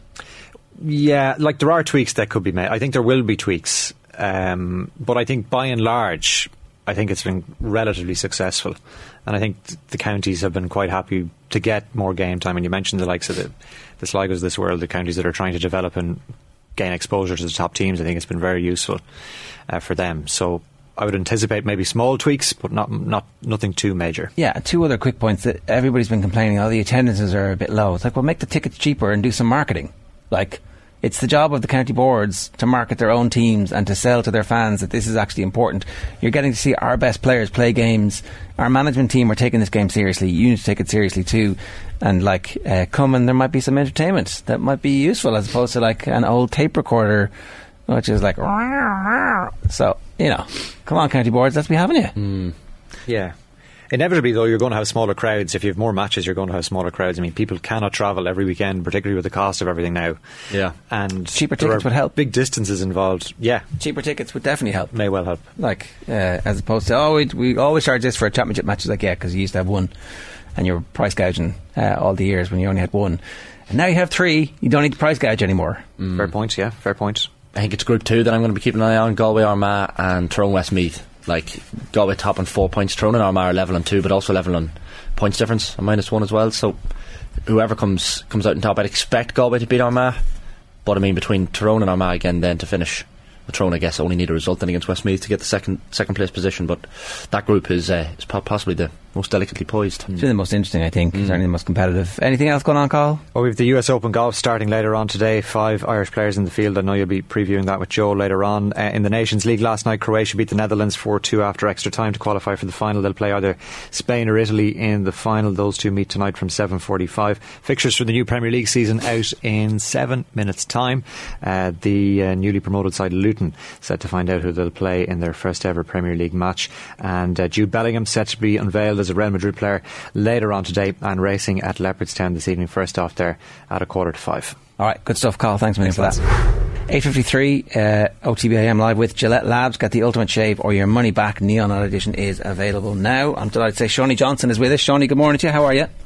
Morning, man. How are you? Um, we were saying and making the point that um, Cavan Down in the Tailteann Cup is as big a game as there can be in the Tailteann Cup, really, because I think everybody expected one of these two teams to win it, and they haven't managed to avoid each other. Uh, might be um, they might both be regretting that, but this is about as good as it gets for the Tailteann Cup.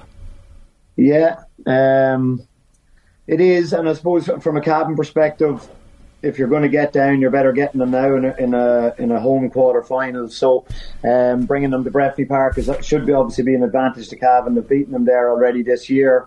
Um, but like you'd expect this if if the Tailteann Cup was you know, really, really well uh, followed. You'd expect this to be a big crowd, but I think there was a very small crowd in, in Newry and Páirc Esler for Down and, and Longford. So I don't know how much of a, a crowd Down are going to bring to it. But, you know, as far as the Tailteann Cup goes, this is as good as it's going to get. They're, you're expecting one of the winners to come from this. Meath will obviously uh, have a say. I know they pipped down there a week or two ago, but I think the winners will come from this from this quarter final. Tell me, is this has this been accepted as the be all and end all for Cavan intercounty football this year? Is has it captured the imagination of football followers in Cavan?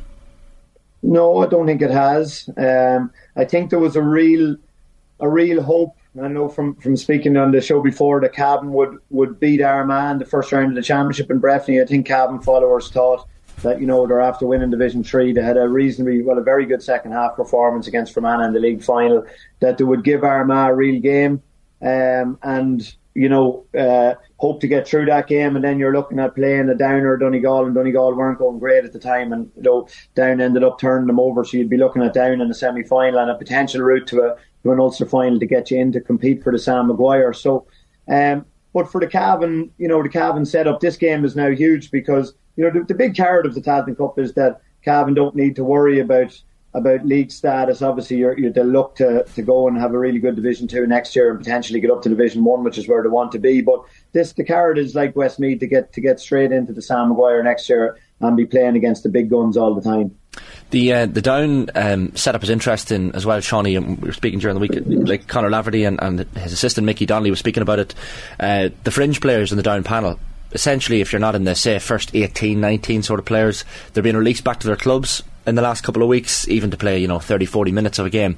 Uh, what do you make of this? It's, it's it seems like common sense, I suppose.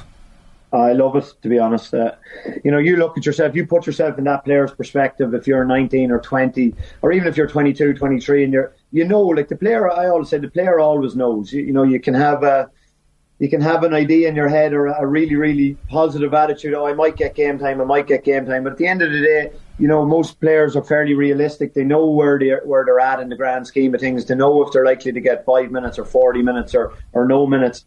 And I just think it's such a a, a good and novel idea by the down management because if you want an impact off the bench, you're far more likely to get it than from someone that's coming in more than likely with a little bit of confidence after playing decently with their club. Obviously, the standard of club football, the county football, is is uh, a good bit different. It, it's it's certainly reduced. So you're coming in off probably having a decent performance. You're back playing with the people that you've you've grown up with. You're coming in in, in better better attitude, better. Uh, you know, just happier really because you know the, the county setup. If you're not playing, can be really demanding on players physically and mentally obviously physically it's difficult with the amount of training and so on, but even mentally, you know, you put yourself in an environment, a really high performance environment. You want to get the best out of yourself. You want to be getting game time, and if you're not getting it, it can be it can become really really tough. So just being released back to the club to play X amount of minutes. It's it's twofold. It's getting you that confidence. It's also getting you more game time. That means that if you're going to be asked to come in uh, to a real pressurized environment, you're you're more likely to be more ready presumably as a player you would have liked this whole setup, you know, games week to week as opposed to training sessions. That seems to be the general consensus that players like matches. Absolutely, absolutely. You know, uh, it just uh, the the fear on the Monday or the Tuesday night when you when you have a three week break is just you wake up at whatever time seven in the morning until until you arrive to the Breffni Park or wherever, you're just going, oh, what could this entail? This could be anything if we have a three week break. Is there going to be running sessions? There,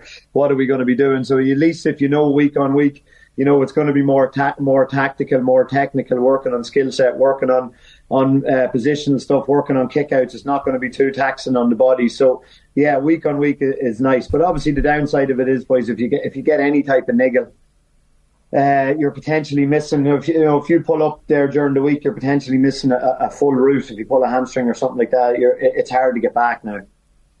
I was just looking back at the um, the result from the first round of the Ulster Championship that you were talking about, the Cavan Armagh game. It was back in April. It feels like a different world. It feels like the sport is different when the weather is good. I've been talking a little bit about this over the last few months. That like the competition starts in one season and it's finishing. You know, let's wait and see what the weather's like this weekend and over the next couple of weeks. But it, it I'm hopeful that the bad football is over and the good football is about to begin. Just you have great optimism. Um, yeah, no, look, it is. I think over it's been a lot of shadow boxing. You can say over the last couple of weeks. Now you're coming into, uh, you know, there's a lot of matches that are do or die in some of the group stages that people need results. Uh, there's still a place or two up for grabs in terms of preliminary quarterfinals. Um, you know, you're seeing some of the big teams not guaranteed to be in the top two uh, which obviously second and third is a world of difference because you know what I mean. If you're if you're finishing third in a group and you draw Kerry and Killarney, now obviously that duck has been broken by Mayo going down there, but it's a really really tough draw. So you're hoping that with uh, improved conditions. Um, that you know turnovers will be less, but you know that just means the teams are potentially going to sit in more and, and, and, make teams try and break them down, and that's what we've been seeing over the last couple of weeks. So there's been a lot of possession based football uh, I don't see that it's going to change really just because the conditions have changed. Okay. Um, in terms of the hierarchy of, of, where teams are and how they're performing at the moment, nobody has yet really laid down a marker and said we're the best team in the country by far or clearly. And uh, I think that's also a good thing in terms of there being a, a sense of us not knowing exactly what's going to happen. Whereas in previous years, we were basically penciling Dublin plus one into an Ireland final and saying they're the only two teams who could who could make it that far. Absolutely. Like I think that's great. You know what I mean? You, as you said, from let's go back to, okay, I think in 2012 Mayo beat Dublin in a semi-final. So from there, you know, you're looking at 10 years where you're looking at Dublin nearly getting to every final. I know they got pipped last year, but it's novel, it's new. There's a lot of teams with, with, with new hope. Like you're looking at Galway seem to have their ship really well in order. At the minute, they're probably looking the most likely. Mayo went to Kerry and won. Kerry aren't going well, but they're you know they're, they're going to come back with a kick to win this weekend. They'll have a home quarter final. I'd expect them to be in the semi final. Then uh, Tyrone had a good win against Armagh. Armagh will still see themselves as contenders if they can get something out of this weekend, which will be tough for them. But they're they're more than likely still going to be in a quarter final. They could end up going to Killarney. So I think over the next couple of weeks, you're going to see a lot of the heavyweights coming against each other in a heavyweight environment where if you get knocked out, you're gone. Where over the last couple of weeks, you had a couple of heavyweights, but they, they knew they had, you know, uh, a rematch clause or whatever you want to call, call it, that they had another opportunity of of getting uh, of getting back into the fold. So that's why it makes it exciting. The next whatever five six weeks, there's going to be some big heavyweight battles. I think you called when we, at the start of the, the championship when we had John Seanie. You called Mayo, wasn't it, to win the All Ireland? And, and like, I suppose they haven't done much to, to dissuade you since. Like the the Kerry performance was brilliant, and the live game as Tommy was saying yesterday in the power rankings, you know, if Louth haven't scored that 1 1 in, in, injury time, they win mm. that game by four or five points, and that's it. Um, do you still stand by Mayo for the All Ireland? Uh, well, I kind of have to, yeah. And they're, they're looking strong. And when you look at the Mayo bench, like, it was the same against Kerry. I think they brought on Durcan, they brought on Hession, they brought on Fionn McDonagh, they brought on Tommy Conroy. So they're doing probably what they haven't done before, where they're kind of holding these boys in reserve and going, okay, with 20, 25 minutes to go, we're going to bring on real power, real pace in Conroy, Hession, Durcan. Uh, Fionn McDonagh can play, can kick a point. I think he kicked a point when he came on the last day as well. So they're they're doing what all the best teams that have won All Ireland. You look at the Dublins, where they were able to introduce people off the bench that are going to make a difference. Now, I, I, don't know. Kevin McStay will only notice. Uh, you, you, know, we're not privy to what's going on in Mayo training. Maybe these boys aren't performing well enough to start. Who knows? But they're they're definitely household names in terms of Conroy, Durcan, especially. Hession's a really good player. You know, we saw that goal that he scored in the, in the in the league this year. He's really, really high skill set, and he's a good defender. He's a good man marker as well. So they have real options off the bench now, which gives them a real chance. Strength and depth is, is, is a crucial thing, Seanie, isn't it? Like uh, we were making the point yesterday. Like you know, say Derry lose a Shane McGuigan to injury, touch wood, and then they're gone. Then they're go- like, and, and Armagh could be something similar, maybe with Rian O'Neill. Um, like you look around and you try and find a team that actually wouldn't suffer with a big injury or two. There aren't many, but Galway have more strength and depth, for example, this year than they had last. Well, they do because they have Burke back and they have Peter Cooke back, and then Tierney's a young lad who's who's really really good player, and then you're adding in Walsh, and I think Comer come off the bench the other day and kicked three points, and he's obviously a big player for them. So there's five or six really, really, really good players straight away, and then they brought on Tomo Culhane, who's a good player as well. So they have real depth, and that's only in the attacking sense. So. You know, you look at it's like anything. You mentioned Derry there, but at the minute, if you mention Kerry and you take Clifford out, they're going to really struggle as well. If you mention Dublin and you take O'Callaghan out, they're going to struggle as well. So there's there's a couple of really key players that you need to keep fit. You know, Mayo have them too, Galway have them as well. That if you're down them, you you know it, things are going to be a lot harder for you. But I just see with the likes of Mayo and Galway, and Galway in particular now, they have such strength and depth. Like, like Comer's such a key player to them to go to Westmeath. Uh, not in a must-win game, but knowing that Westmeath had a good performance the week before, and to bring Comer off the bench and he kicks three points. So Shane Walsh only kicked a point from play. So if you're if you're looking at Westmeath and you're seeing that, you're really really happy. If you were given that before the game, you take their hand off, uh, and then Galway just have difference makers on the bench at the minute, which is probably it's it's definitely going to have a big uh, a big effect later on down the line. You'd imagine. Uh, news coming through in the last hour that, as it stands, Rian O'Neill has had his uh, appeal against his red card uh, turned down. Now I think mm. they can still go further. I don't know which stage that was at, but the decision to enforce the one match suspension was upheld according to Belfast Telegraph. So. Um, Armagh haven't clicked, and they're they're desperately looking for a performance out of nowhere, and not having Rian O'Neill is not going to help them. No, it's definitely not. I, am looking at them early on in the year when they were out Rian O'Neill. They didn't have him in Breffni Park. He come on, he made that goal line clearance. Um, but yeah, he's a loss to them, you know, and uh, he's a loss to them from dead balls as well because Armagh are, are, are struggling really to to score a huge amount. You know, they kicked 11 points against Tyrone. They were pretty poor up front against Westmeath. They got that goal from Turbitt. Turbitt started the year like a house on fire. I think they need to stick with Turbitt, to be honest, because he has quality.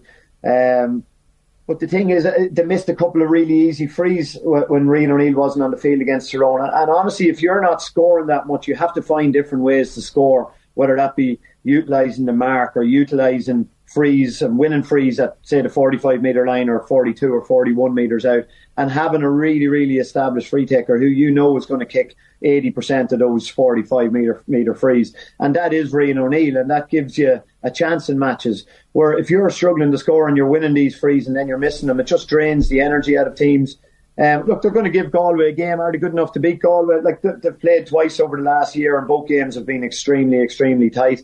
So there not there not be much in it. But you look at you just look at the mindset of the two teams going in. Galway are probably on a crest of a wave. Connacht champions, one or two games.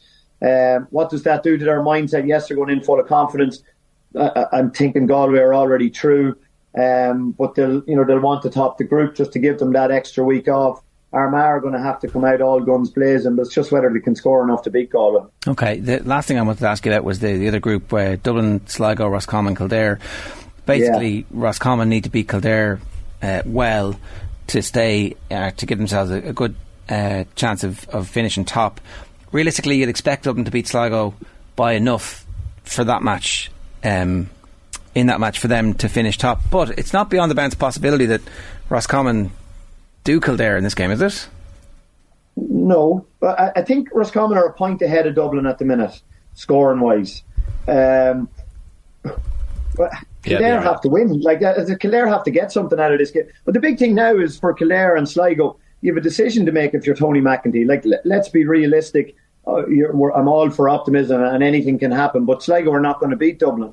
Now it's can Sligo contain Dublin in the hope that Roscommon outscore Kildare by six, seven, eight points. And it's whether Sligo can make a 70 minute game into where the ball is on the field for 70 minutes into where the ball is on the field for 42, 43 minutes, where, you know, they're trying to make things as slow as possible, contain Dublin, slow the game down, exactly like Roscommon did if they get possession, trying to keep it for as long as possible so that Dublin don't have the ball in their hand. Now, it's going to be difficult for them. And they have quality up front, Sligo. That's my worry for Sligo is that they they love to play. So they have uh, Carabine, they have Murphy, they have uh, uh, Patrick O'Connor, Alan Riley come in and kick one three the last day, but they're going to need to be so tight defensively, and that's one thing that they're that they're not really.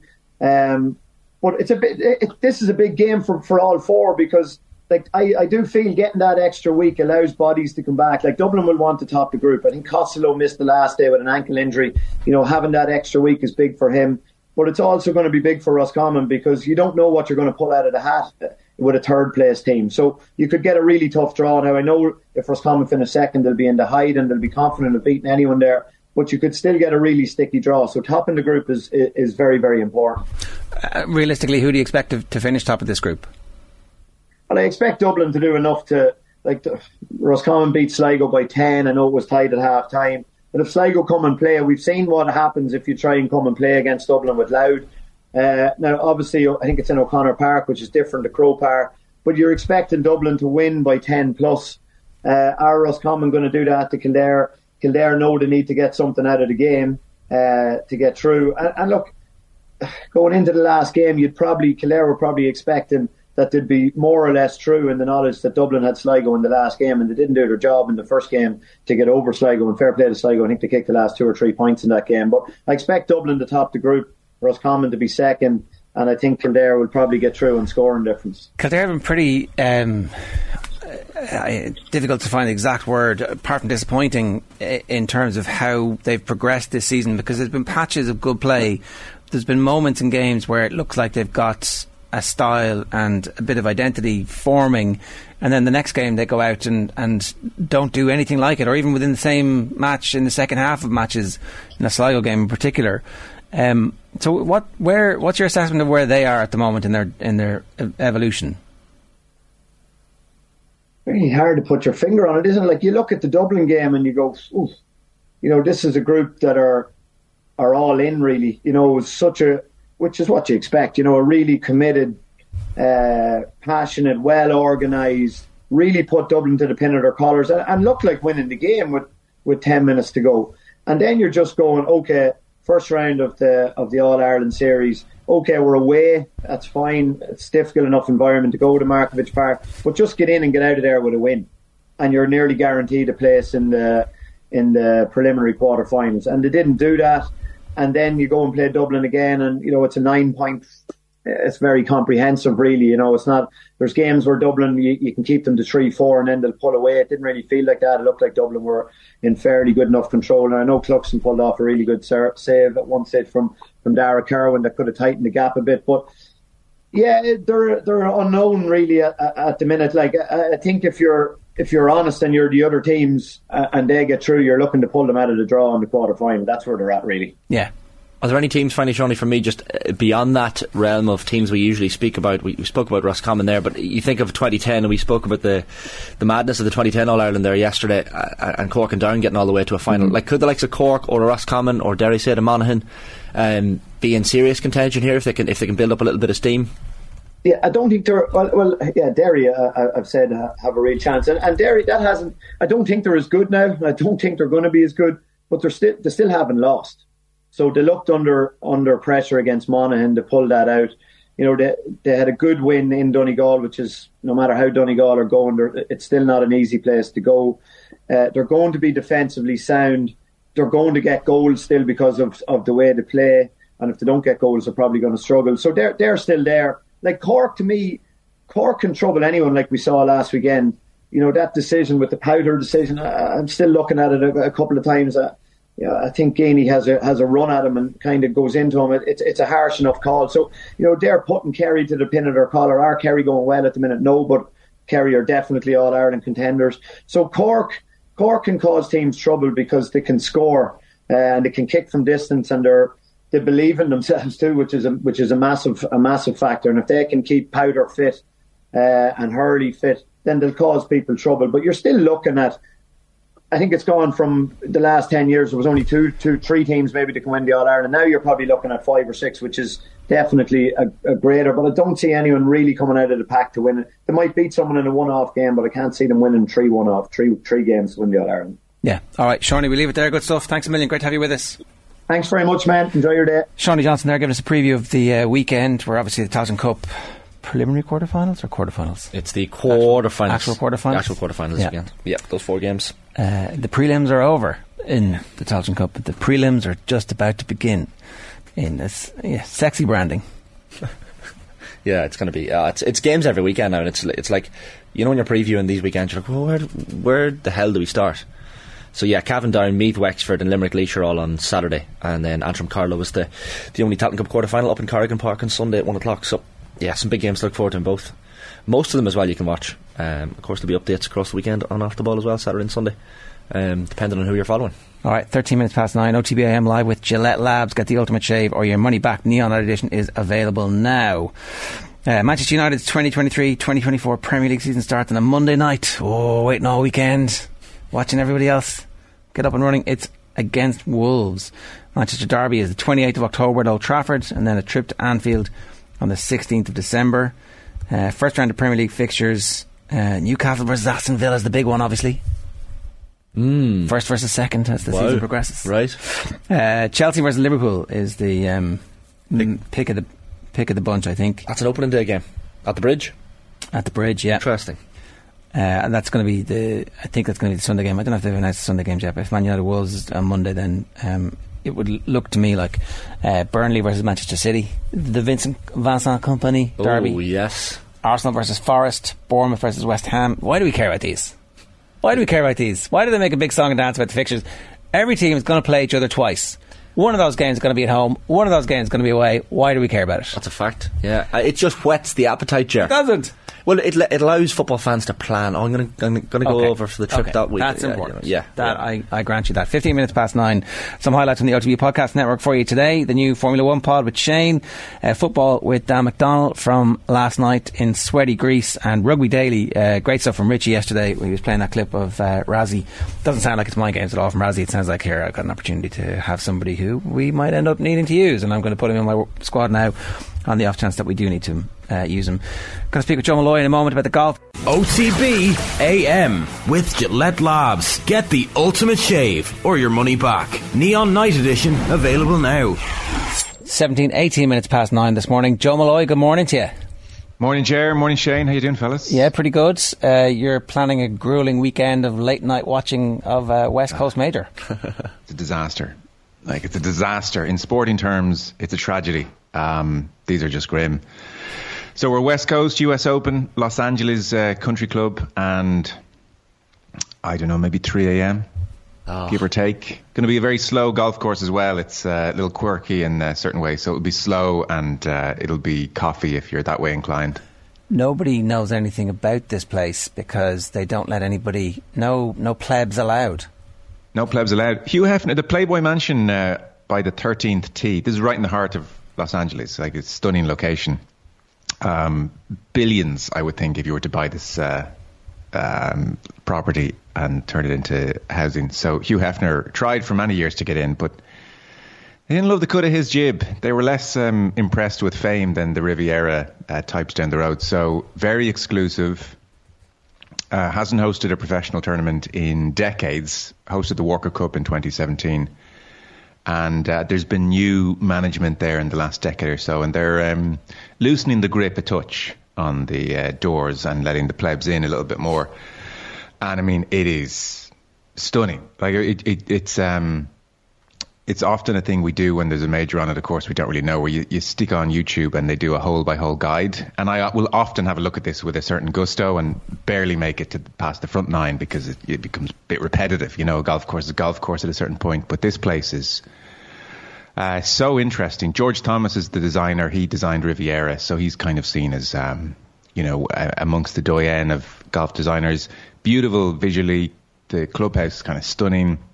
Uh, wide fairways by US Open standards. This isn't single file fairway and lots of rough. The fairways are a bit more generous, but it won't just be um, take a driver off uh, 14 holes without thinking and then play the par threes. There'll be lots of different shots hit off uh, the tee boxes. Um, nice to be able to work the ball both ways.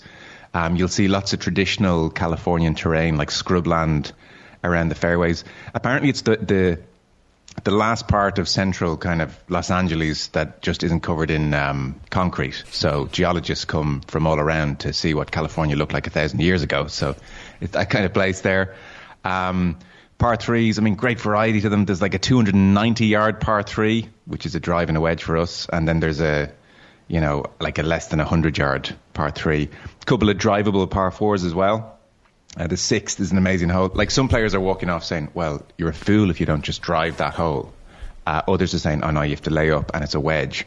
So it's not like say at Riviera, the famous tenth, where they now know statistically uh, after year and year, year, year upon year, you just have to drive it. That's the way to play that hole. You'll generally come off better.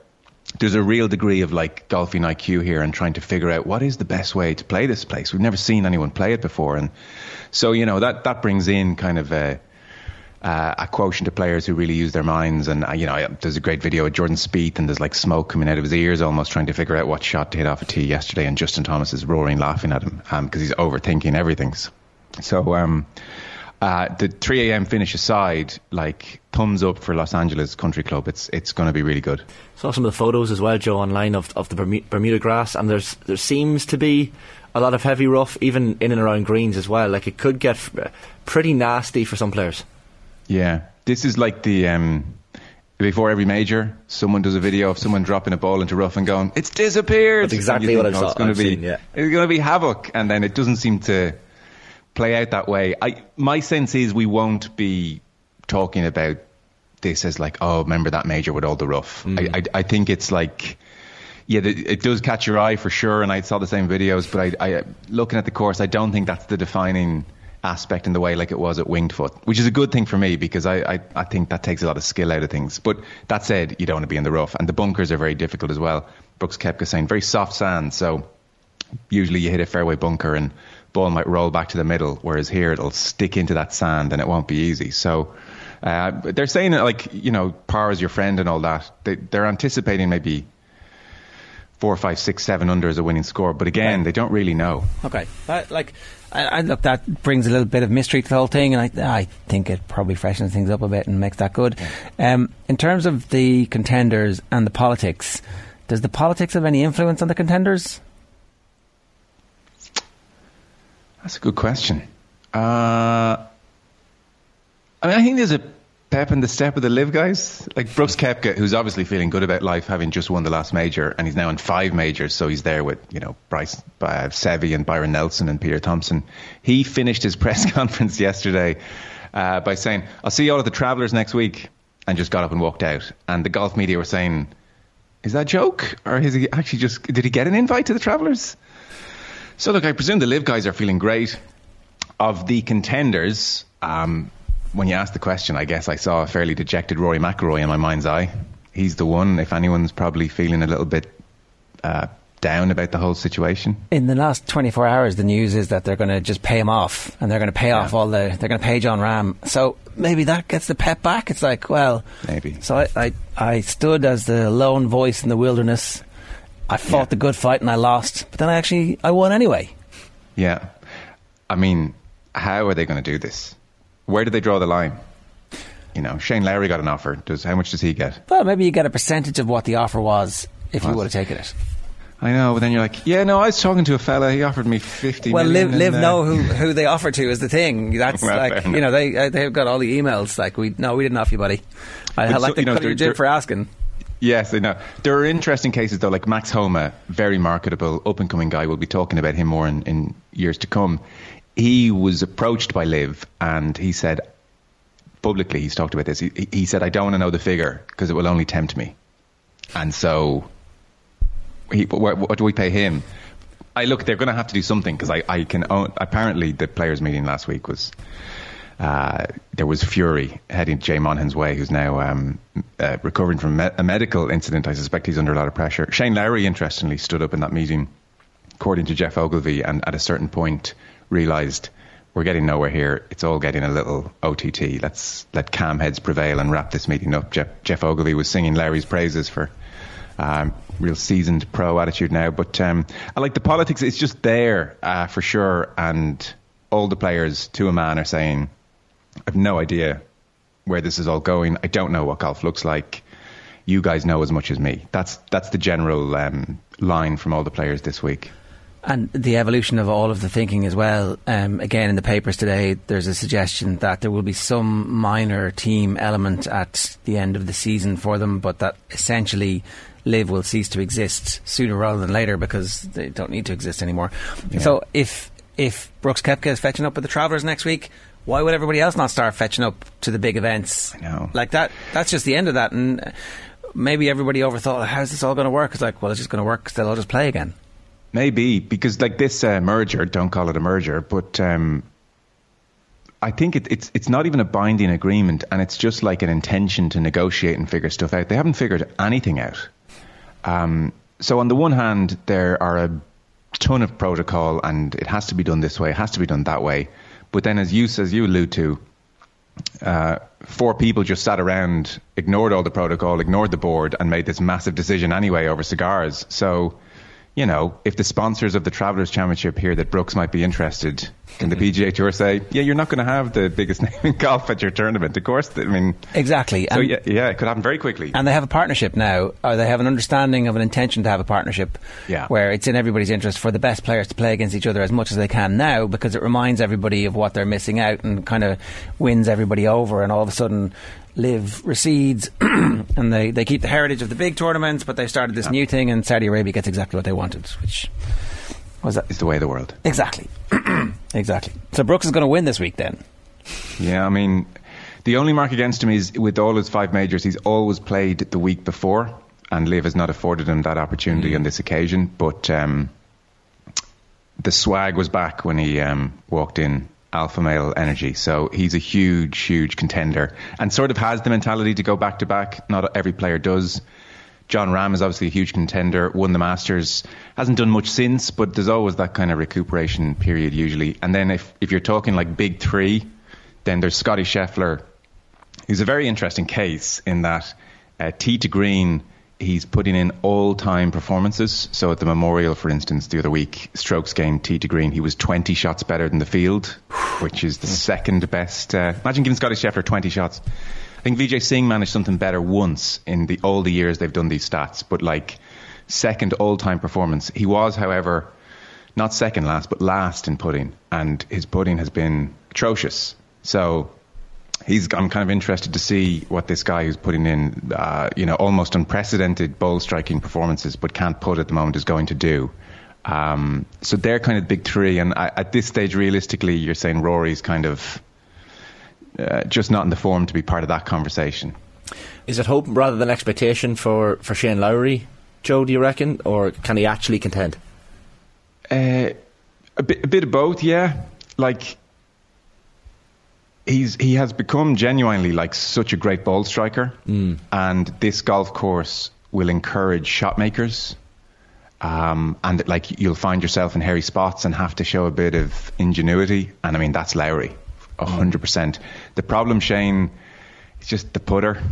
It's it's it's not going well for him. Hasn't been for a long time. So that's the big concern, almost akin to Scheffler.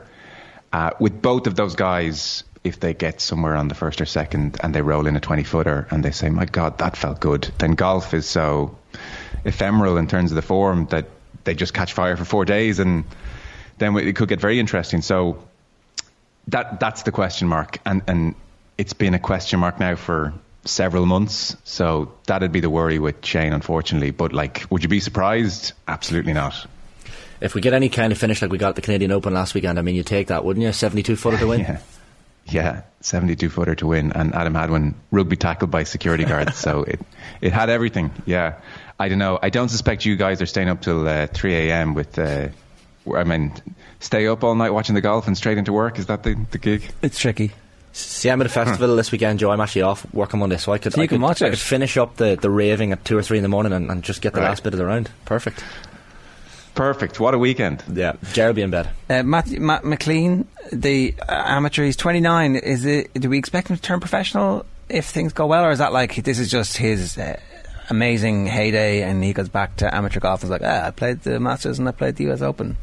I don't know actually.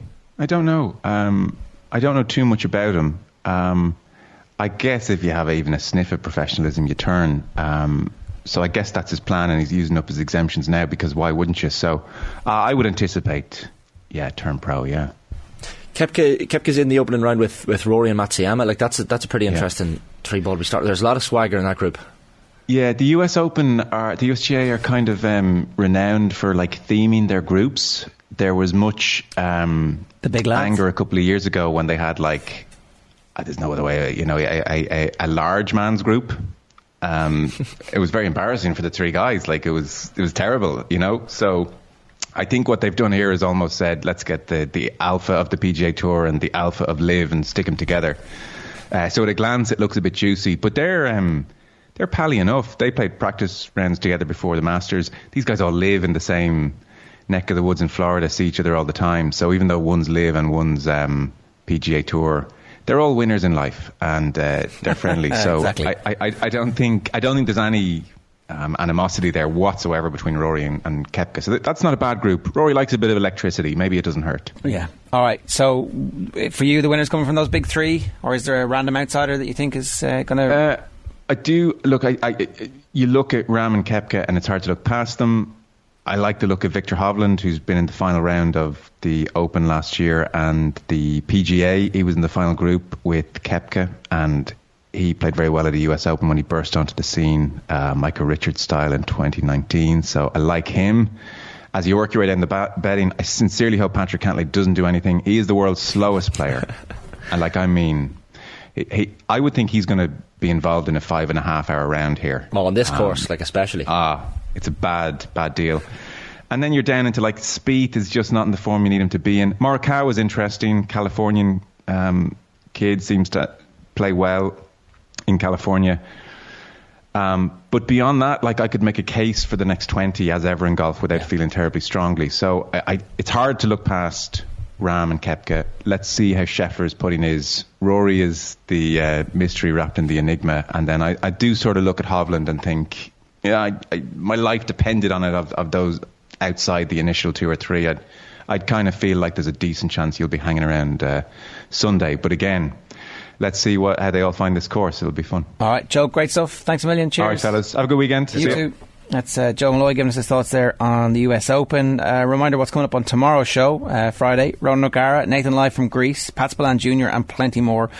We're live every morning with Gillette Labs. Got the ultimate shaver. Your money back. Neon Night Edition is available now. OTB AM with Gillette Labs. Get the ultimate shave or your money back. Neon Night Edition available now.